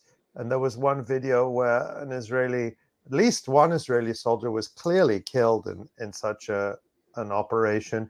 And others where they have fired these thermobaric grenades that uh, into buildings that destroy an entire room. So that's one thing. But now, I think you're being very unfair to the Israelis, Jon. And I, I need to push back a little bit because you as said, usual. Yeah, as usual, Jon. uh, you said that they've achieved nothing. Well, uh, Ofir Gendelman, the Arabic language spokesperson for uh, Benjamin Netanyahu, put out a video. I think also the Israeli army put out the same video or a, or a, a version of it that, that we're going to take a look at now. And they're claiming uh, that this is a, a tunnel near Al Shifa Hospital. Now, remember, of course, that they claim that they uh, the, the, they claimed that there was this James Bond like multi level command bunker under Al Shifa, which and they did this this this uh, Im- very imaginative animation of it uh, at, at the end of October. But let's look at what they say they found. we, uh, I think we're able to run that video. Might take a second. Here we go. Yeah. So what we're seeing here, I'm going to narrate it, but tell okay, me if can I'm you pause just for one sec? Yeah. Before it goes down the hole. Oh, okay. Yeah. So did you see the soldiers? If we could go back, Maybe if you we'll see the back, yeah. soldiers, look to the left and watch the soldiers sitting there. So this is tunnel. This is tunnel exploration for the Israelis. So there's four of them there, playing on a joystick, Right. So this a is drone. so this is clearly a drone because people don't tend to fly like this. So th- we can see because we're coming in from above like this from the air that this is a drone. And so let's let the video run. And we're and we're going to go down. We're going down this mysterious shaft. We don't know what it is. Of course, Israel say it's a resistance tunnel, but as we know, there's underground infrastructure in Gaza City, just like in any other uh, city. So we've seen uh, manholes and cable shafts and uh, fuel uh, tanks, but this seems to be some kind of shaft going to the bottom. And then, so the drone gets down, it's got a light on it, and then something mysterious is going to happen in a few seconds uh, when we when we see uh, the the drone is looking around, it's flying around, it's looking up the shaft. You know that seems like it's a spiral staircase or something. Not exactly sure, uh, but let's let's keep watching, and then yeah, it's looking around. So far, I don't see any. Uh, I don't see Yahya Sinwar or Muhammad Daif down there.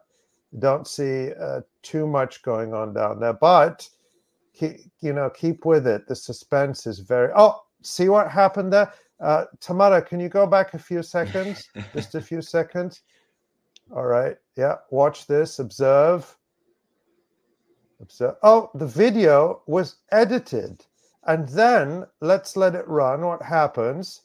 Let's keep going. The video quality is now very different. It's it's a sort of a little grainier. But look, suddenly this drone that we saw flying in has grown legs because you can clearly see that this is now a handheld camera, uh, and you can see that as the video runs, uh, it's moving from side to side as this drone magically grew legs and started walking through this tunnel.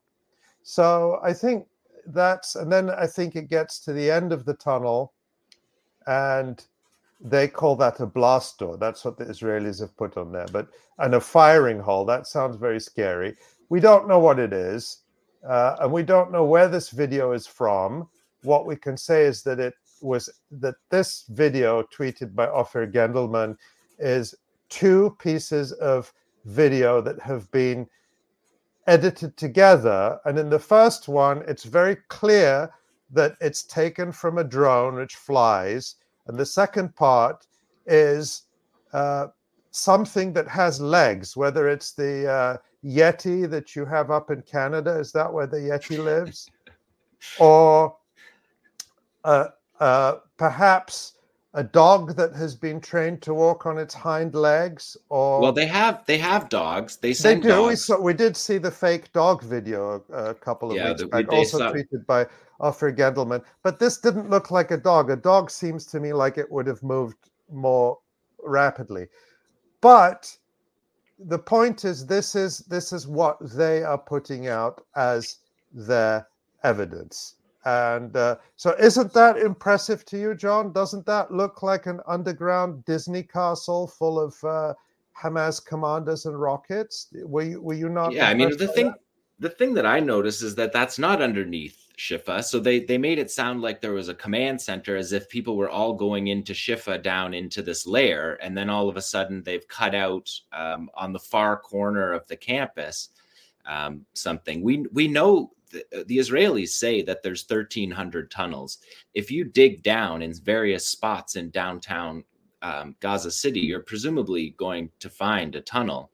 I think the thing that's interesting to me, whether that video is fake or not, um, the the the things that stood out to me were that that's only ten meters down, and they lost control of whatever that was, whether it was a robot, the whether the drone had the ability to have legs that could move, because they do have robots that go down into these tunnels. but they do not have flying robots that, that then sprout legs and walk through them that they definitely don't have We, and we as haven't seen those for sure. We haven't seen those, uh, but it, just to emphasize one point that you you've we we've made previously, and you've emphasized, which is that they do not go down the tunnels. They they have a standing order not to go down the tunnels, and we saw in the first part of that video the soldiers sitting there on what looked like a picnic mat, posing for the uh, the yeah, playing with a joystick, right? playing with the joystick. So that suggests to me that whatever that tunnel was with the uh, mysterious creature on legs walking through it, it it was from what we know where they haven't even said they've gone down tunnels. Like even the Israeli army, as far as I I've seen in their briefings, have never said we sent people down a tunnel. So this is again very. I mean, to me, based on what we know, and based on the fact that Ofir Gendelman has lied so often, is another fake. And and as you say, even if this was a tunnel, it's not under the hospital, and it's not a major command center. At least uh, you know anything. and they're not going down could- into it. So if that's where they're saying their people are, okay. So here's the things that I would see in that video. We, we without saying it's fake, the things that are in that video that are significant to me, that would be significant to all the 1,300 tunnels that span 500 kilometers apparently under Gaza, is that door that they showed with that thick, heavy metal door with what they identified as a firing hole. That's very much true. There's doors all through the tunnel network that are so thick that you have to breach them with significant munitions. And they also have firing positions, which means, like, so imagine this view, imagine this is you, and then you show up on the door, they pop open that firing hole and shoot you. Or, or they rig the door so that when you try to blast it, it blasts backwards on top of you and buries you. So the Israelis have to first go down into the tunnel, which they're not doing. But then once they're down in the tunnel, they have this extraordinary task of being in that tiny space that's barely wide enough for one person. Um, and then they have to bring all their munitions down there. And we can see with whatever robot that is that they've sent down there, at the end of this clip, you can see it drops off. The, the footage drops off because they lose connection with that device. See, it, it loses connection, which makes sense because they can't just send their drones uh, uh, an unlimited number of meters down. So when they see that firing hole, Palestinians can defend themselves through that hole. And then the Israelis have to figure out how they're going to breach that door, that thick, heavy metal door. And they have to breach that door in such a way that they don't alert the fighters on the other side that they're coming, that they don't blow it up too much, that they blow up everything on top of them. They can't really leave the tunnel to blow up the door because once they do that, they've just cleared a path for the Palestinians to attack them. And at each, um, I mean, we don't know, we haven't been in the tunnels, but um, you can imagine that they have those big, heavy doors uh, very often that that's a very important part of the defense of the tunnels is to have those thick doors. Which would also uh, make it more complicated even more complicated if not impossible uh, going back to a discussion we had a few weeks ago or what seems like a few weeks ago it may have been last week given how time stretches in this situation but uh, about the idea of flooding or, or flooding the tunnels with gas that yeah that it would be very hard, even if those doors aren't airtight, which I assume they're not, would still be very hard to get um, significant volumes of whatever it is you wanted to pump down there. Uh, and the through. tunnels were built with that in mind, right? So when they're building the tunnel, they're imagining somebody coming down in the tunnel. What happens when they get here? What happens when they get to X, Y, Z place? And they have preparations for each of those. And so, this idea that you're going to root out every fighter in Hamas, and this is what you're saying up on the above ground level, where you're massacring tens of thousands of civilians, to actually fight them on the underground level, it's a very, very difficult task. Um, it's possible that that was a dog that we saw, but even sending dogs down, they because the dogs need uh, air at some point going down. So then you have to put masks on the dogs and then they can't sniff as well. And so the dogs aren't even a good solution. All of your, the drone dropping out or whatever that was dropping out gives you a clue about how difficult communications are. They can't use their normal radios, they can't use their normal uh, communication tools, but Qassam can because they have an internally wired system under there so they can communicate through the tunnels, in the tunnels, and the Israelis can't. Then the Israelis have to get enough people down there and enough explosives down there to explode that thick, heavy door, but not collapse the tunnel on top of themselves or trip a booby trap. Um, which is another video that we saw last week. We saw the Israelis tripping a booby trap um, in Beit Hanun that killed four of them, because the tunnel entrances can be booby trapped. And then ultimately, when you get down to the final boss, you know, like in the in the battle to to to get Yahya Sinwar, um, the the people in the tunnel have the capacity to just blow the tunnel up as a mass casualty situation and just take every Israeli with them.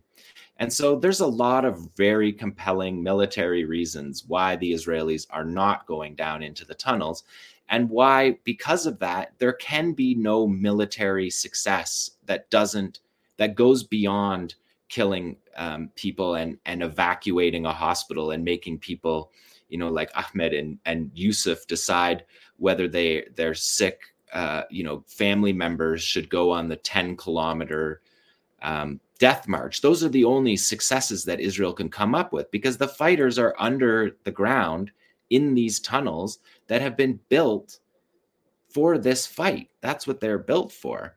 And the Israelis are up on the top, sitting on the edge of the tunnel, flying.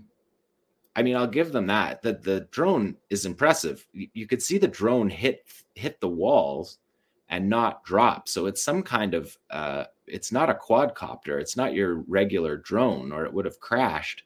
So they have fancy tools, But once it gets to 10 meters, they lost communication with that. And the Israelis themselves say the tunnels are 65 meters deep. And so it's just, it's like, it's not even close. It's not even like they're almost there. And that's why Ofir Gendelman putting out that video of the dog down there, like it's just such a joke when you saw that fake video from a couple weeks ago. And then you compare it to those soldiers, you know, sitting in a circle, yeah, looking like they're on a picnic mat, but they also had four guys pointing their guns around to make sure that they weren't ambushed because it's it's resource intensive uh, they, to carry seems, out these operations around the tunnel. You have to bring troops in. You have to bring explosives in. Well, it seems that they feel pretty safe around Al Shifa Hospital because the only people uh, shooting guns around the hospital uh, the Israeli soldiers themselves. But Jon, uh, can, uh, can, we shift to uh, another uh, there's a couple of other things I want to ask you about or, or, talk to talk to you about that go back to October 7th. Now we've talked about October 7th over the weeks. That of course in the US and Western media and in of course Israeli propaganda, they emphasize the atrocity propaganda. They don't talk about the military achievement of, of, of the resistance, which overwhelmed the Gaza division took several of its bases and destroyed them, captured and killed Israeli soldiers, including senior officers and so on. And also, the, the, the drone footage that Hamas published at the time showed them using drones to destroy, to drop bombs on sophisticated Israeli surveillance equipment, on automated machine gun nests, and uh, and uh, and other things, destroying tanks, dropping uh, bombs on tanks. And I'm bringing that up because that I don't know if it was ever really shown in Western media, but it, it is. Uh, there is this effort to overwhelm us with this atrocity propaganda about that Hamas went uh, out to deliberately butcher as many uh, innocent Israelis as they could. And we were the first English language publication at the Electronic Intifada to start uh, kind of systematically uh, taking that fake narrative I'm going to call it a fake narrative because that was not the nature of the Hamas operation. It was a military operation in which certainly civilians were killed. That was the first big story we did on uh, now uh, just over a month ago. Uh, but let's start. Let's come. Let's look at a couple of very recent stories just from the last few days. The first one we're going to look at um, is just from Friday. And there's a little video clip uh, in that story, Tamara, uh, that let's try to play. Just the clip uh, that is embedded in that um, story of Mark Regev, who is the Israeli, one of the most well known Israeli government spokespersons. And Mark Regev was speaking to Mehdi Hasan on MSNBC. It was a long interview of about 30 minutes. I watched the whole thing, but that just play that clip in the um, uh, in the that's in the embedded tweet there if we can, Tamara. We had the number at 1,400 casualties, and now we've revised that down to 1,200 because we understood that we had overestimated. We we made a mistake. There were actually bodies that were so badly burnt we thought they were ours. In the end, apparently, they were uh, Hamas terrorists. What we're, what we're uh, when we respect, make a mistake, we admit it. Short... All right. So now, what happened in that video uh, uh is very interesting, very significant, because remember what we've been told since October 7th is that these monstrous uh, ISIS like Hamas people went in and burned. Netanyahu said that they t- bound people up and burned them beyond recognition. Never explained how they could have done that with the light weapons they had. No one has said that Hamas was carrying flamethrowers or or napalm or whatever you would use that would be able to burn people to that extent.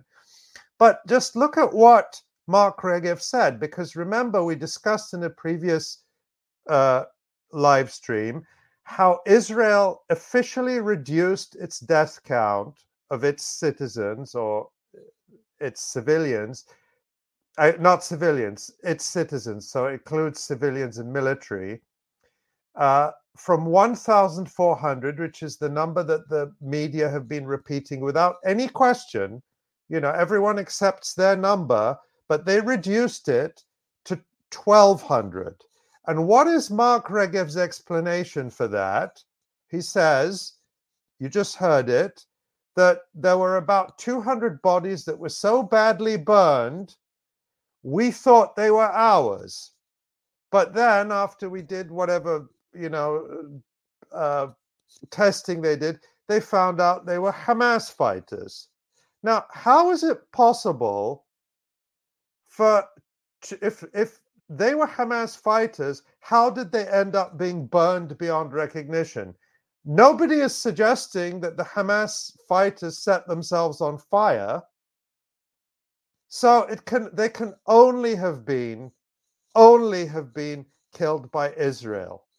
And Israel knew that, but thought that many of them were Israeli civilians. So it means that it that Israel knew that they had indiscriminately indiscriminately fired on uh, hundreds of people without knowing whether they were Israeli civilians or Palestinian fighters.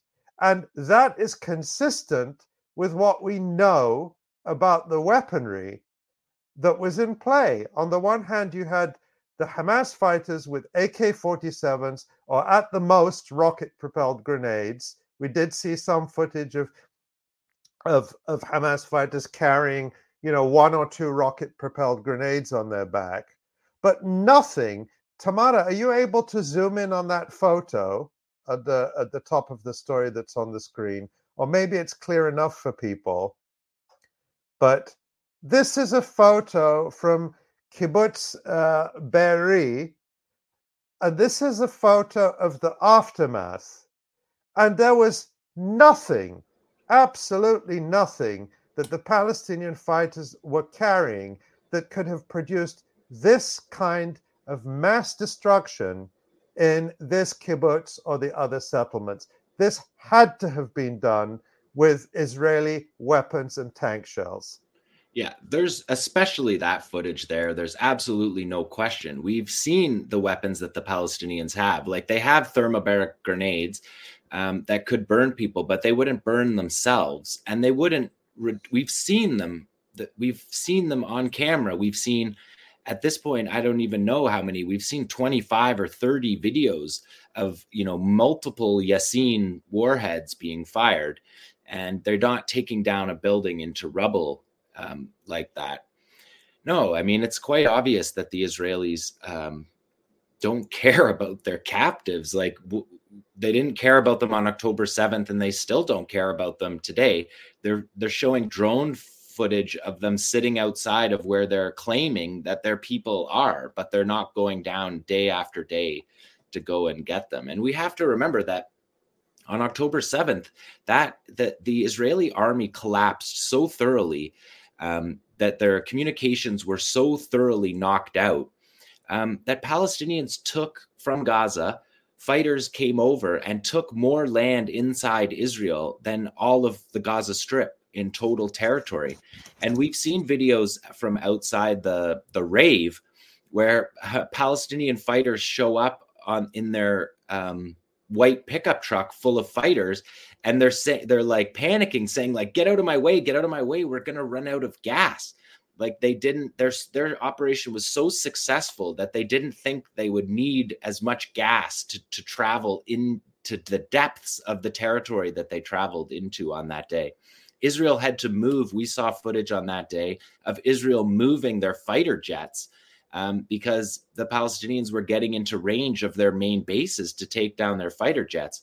They had no idea what was going on on the ground. They were in complete darkness um, because their communication systems were knocked out as part of this complex operation. And we know from Israeli testimonies that they, like some of the the most um, lauded heroes on that day, um, were officers who just drove in their own cars, excuse me, down to uh, to, down to the area and saw another commander down there and said, "What's going on?" And he said, "I don't know what's going on. Okay, you take this sector, I'll take that sector." So they didn't have any kind of serious intelligence about what was going on for hours and hours. And right. then they dispatched attack helicopters. Well, I want to come to that. I want to. I want to come back to that, uh, Jon. But first, I want to come back to the helicopters.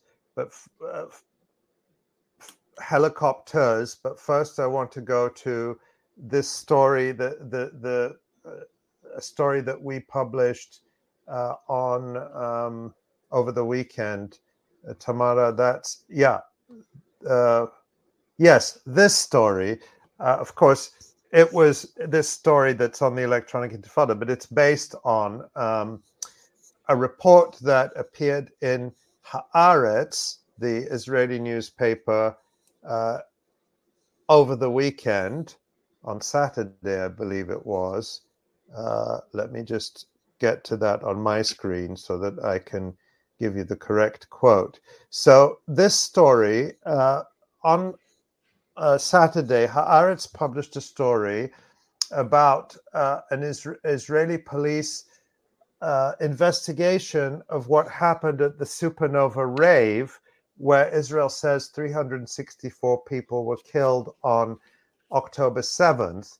And the first thing the Israeli, uh, and then again, this is according to Haaretz, the Israeli newspaper on Saturday, the Israeli investigators concluded that Hamas fighters who crossed the boundary from Gaza that day had no prior knowledge of the music festival held near Kibbutz Re'im, an Israeli colonial settlement a few kilometers east of Gaza.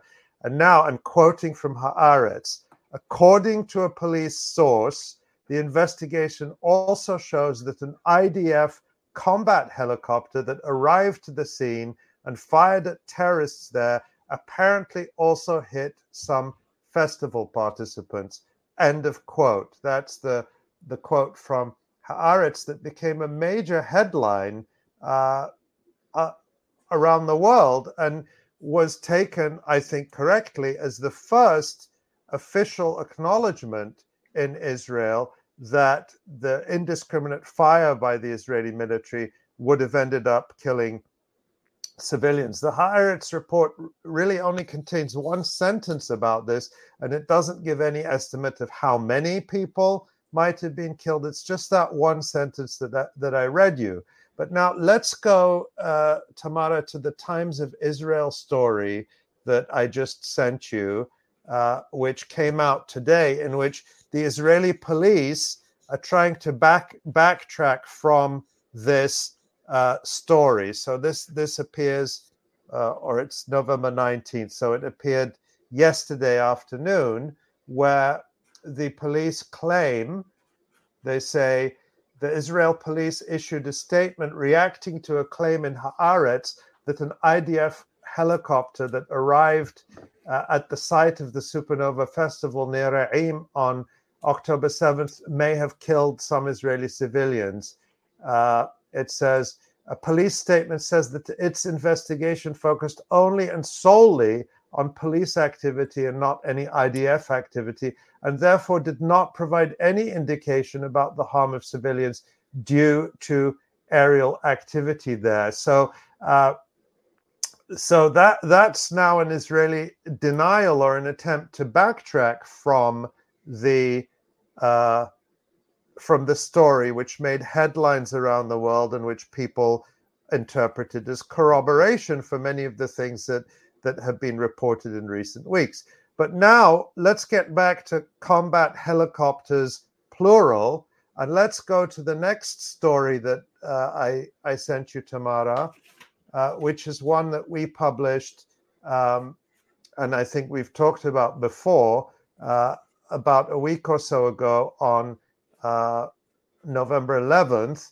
And this story was uh, based on um, a report that appeared in in Yediot Ahronot, the Israeli newspaper, by its military correspondent Yoav Zitun, and uh, Zitun was citing um, an Israeli uh, Air Force investigation or preliminary investigation uh, into what happened on October 7th. And uh, this is what Zitun said, or part of what Zitun said, uh, that we, we did talk about this before, so I won't go through the whole thing again. But basically, what Zitun said, and, and we have it all quoted in, in uh, the story at the Electronic Intifada, uh, is that the Israeli they sent up two dozen, actually 28 Apache attack helicopters, which were armed with Hellfire missiles and with uh, 30 millimeter machine gun cannons, where each shell is like a grenade. That's the term that's used in Yoav Zitun's article. And they were firing indiscriminately. And, and the term he uses, he says, the helicopters emptied their bellies. I never heard of a helicopter having a belly, but that, that's a very memorable term. And then they would go back and reload and come back. And so 28 helicopters constantly going, loading up with this heavy ammunition and um, and firing indiscriminately, according to the Israeli Air Force's own preliminary assessment uh, that uh, they could not distinguish between the uh, civilians and uh, Palestinian fighters. And this Yoav Zitun article is accompanied by footage released by the IDF uh, in mid October, which actually shows the helicopters firing on civilian cars.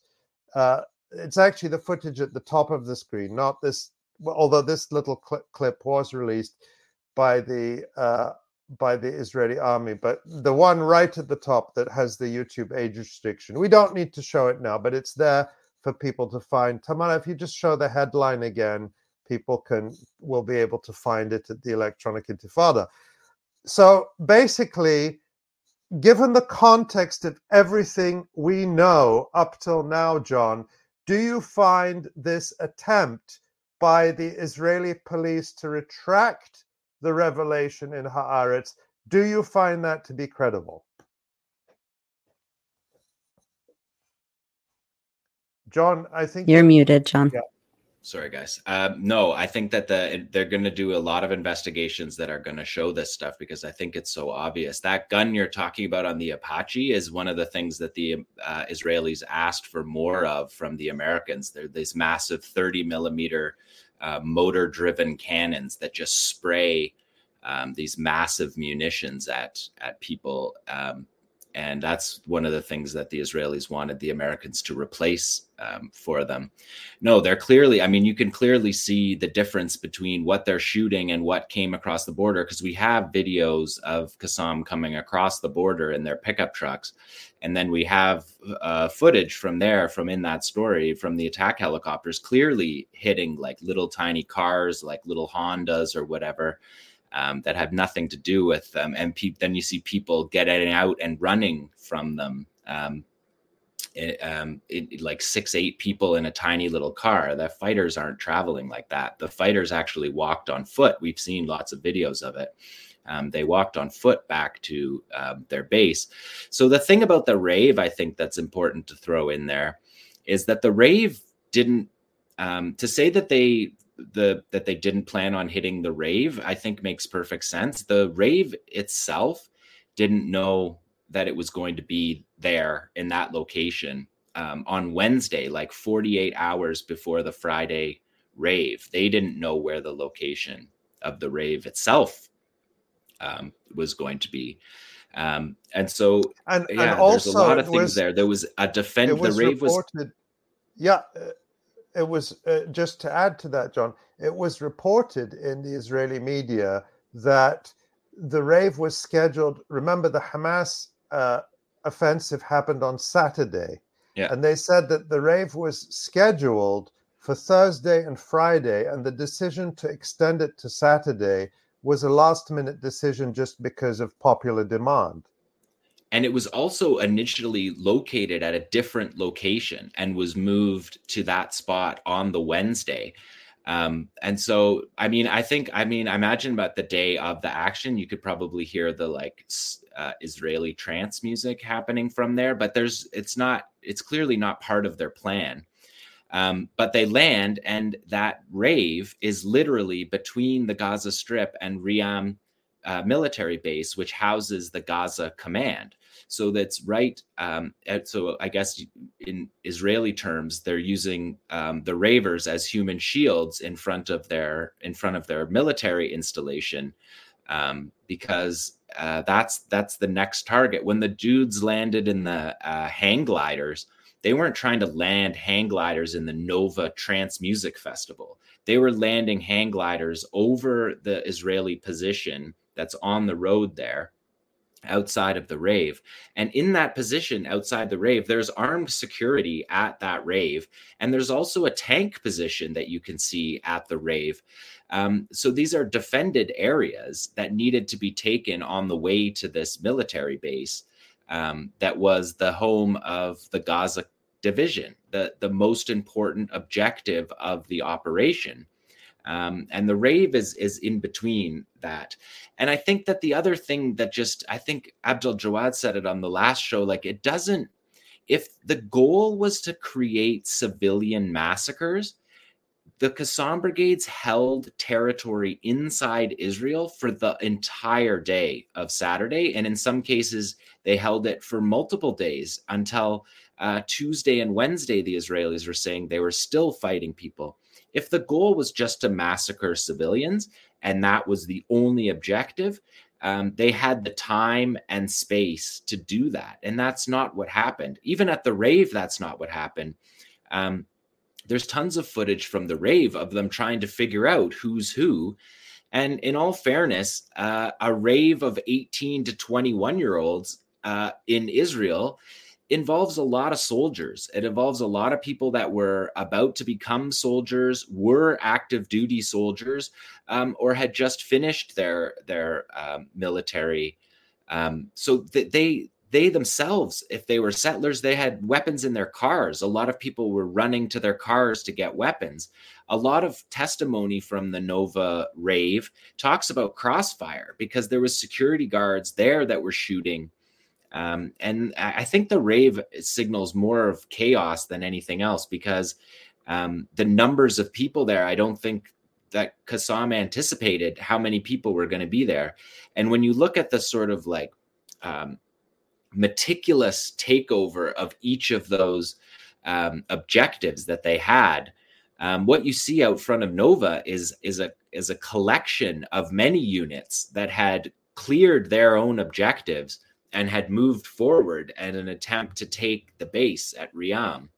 Um, so I think that um, yeah, the Rave was in a, an unfortunate position.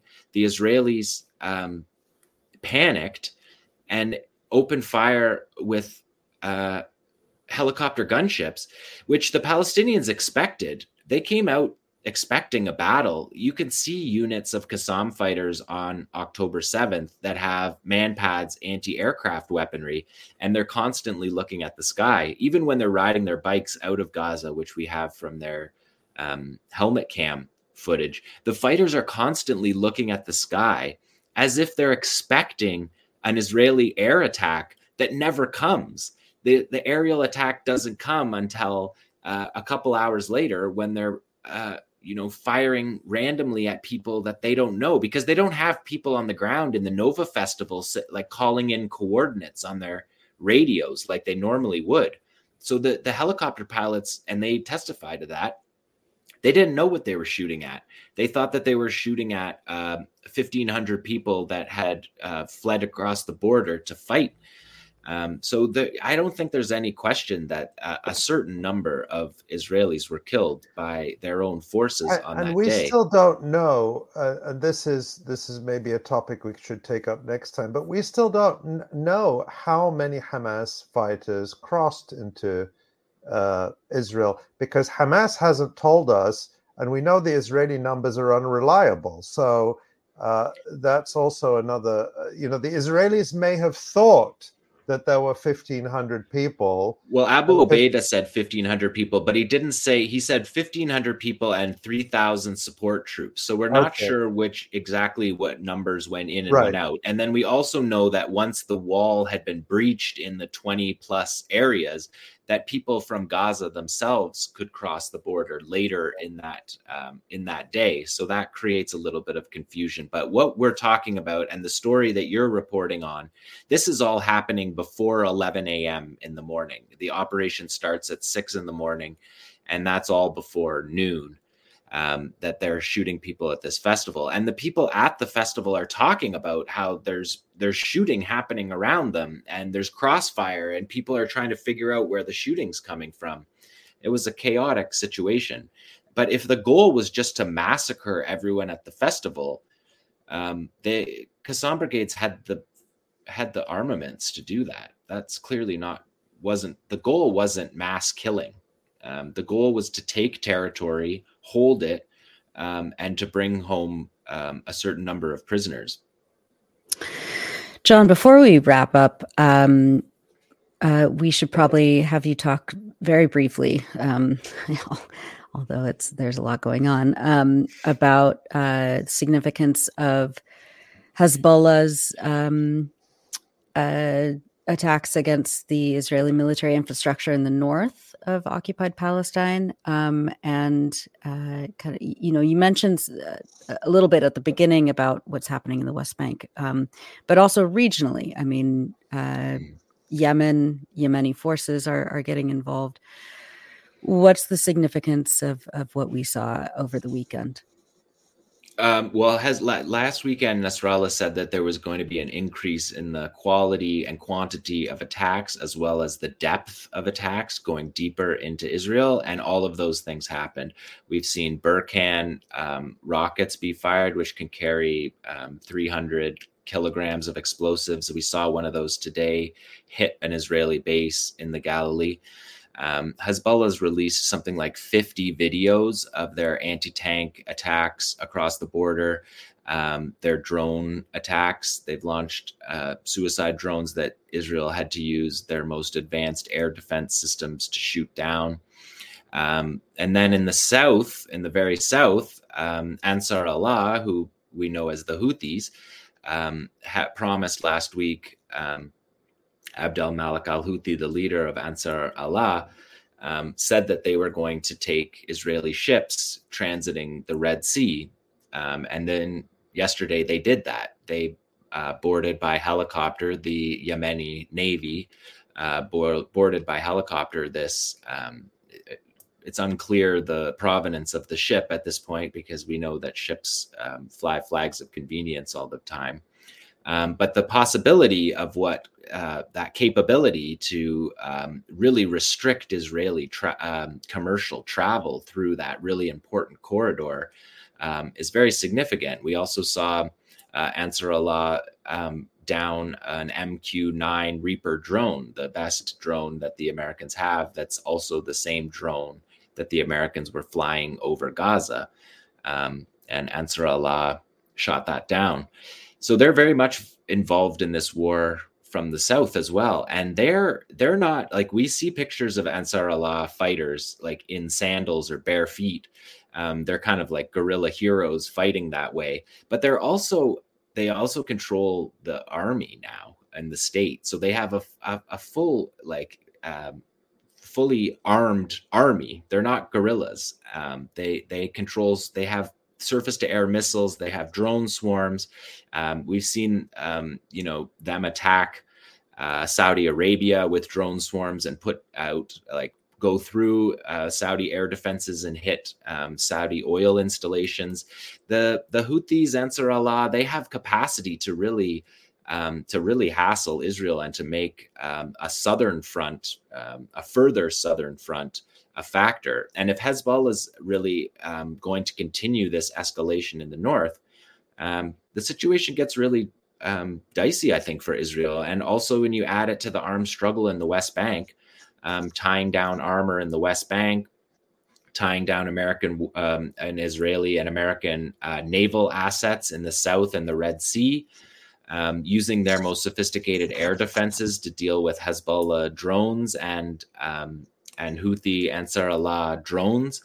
Um, this this kind of um, harassment and escalation um, for Israel is something that really challenges their ability to act like they have all the time in the world for this operation. That they have months and months um, where their shipping lanes are blocked.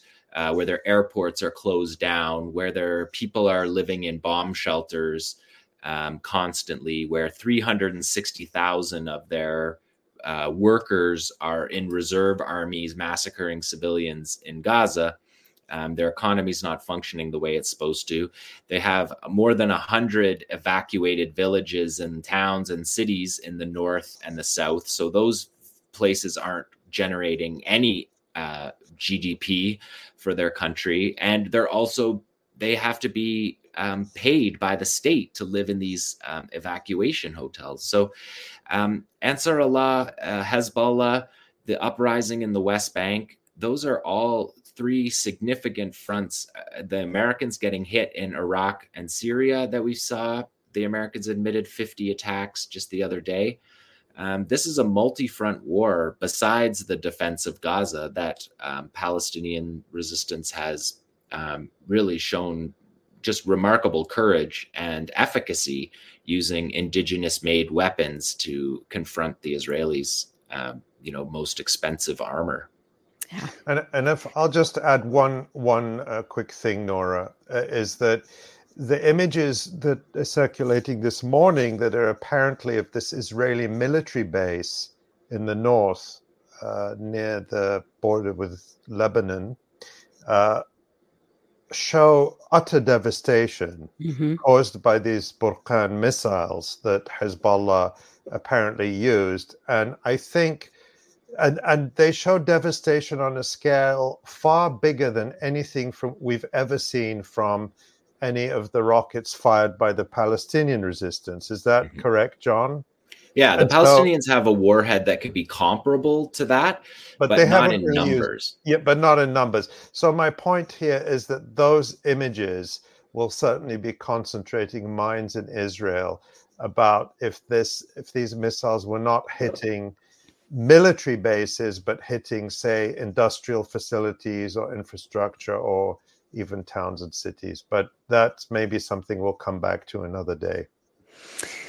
Lots to come back to. Um, unfortunately, um, we are uh, out of time, but but uh, we wanted to just highlight some chats. The chats were again on fire today. Um, some really nice ones for all of our team.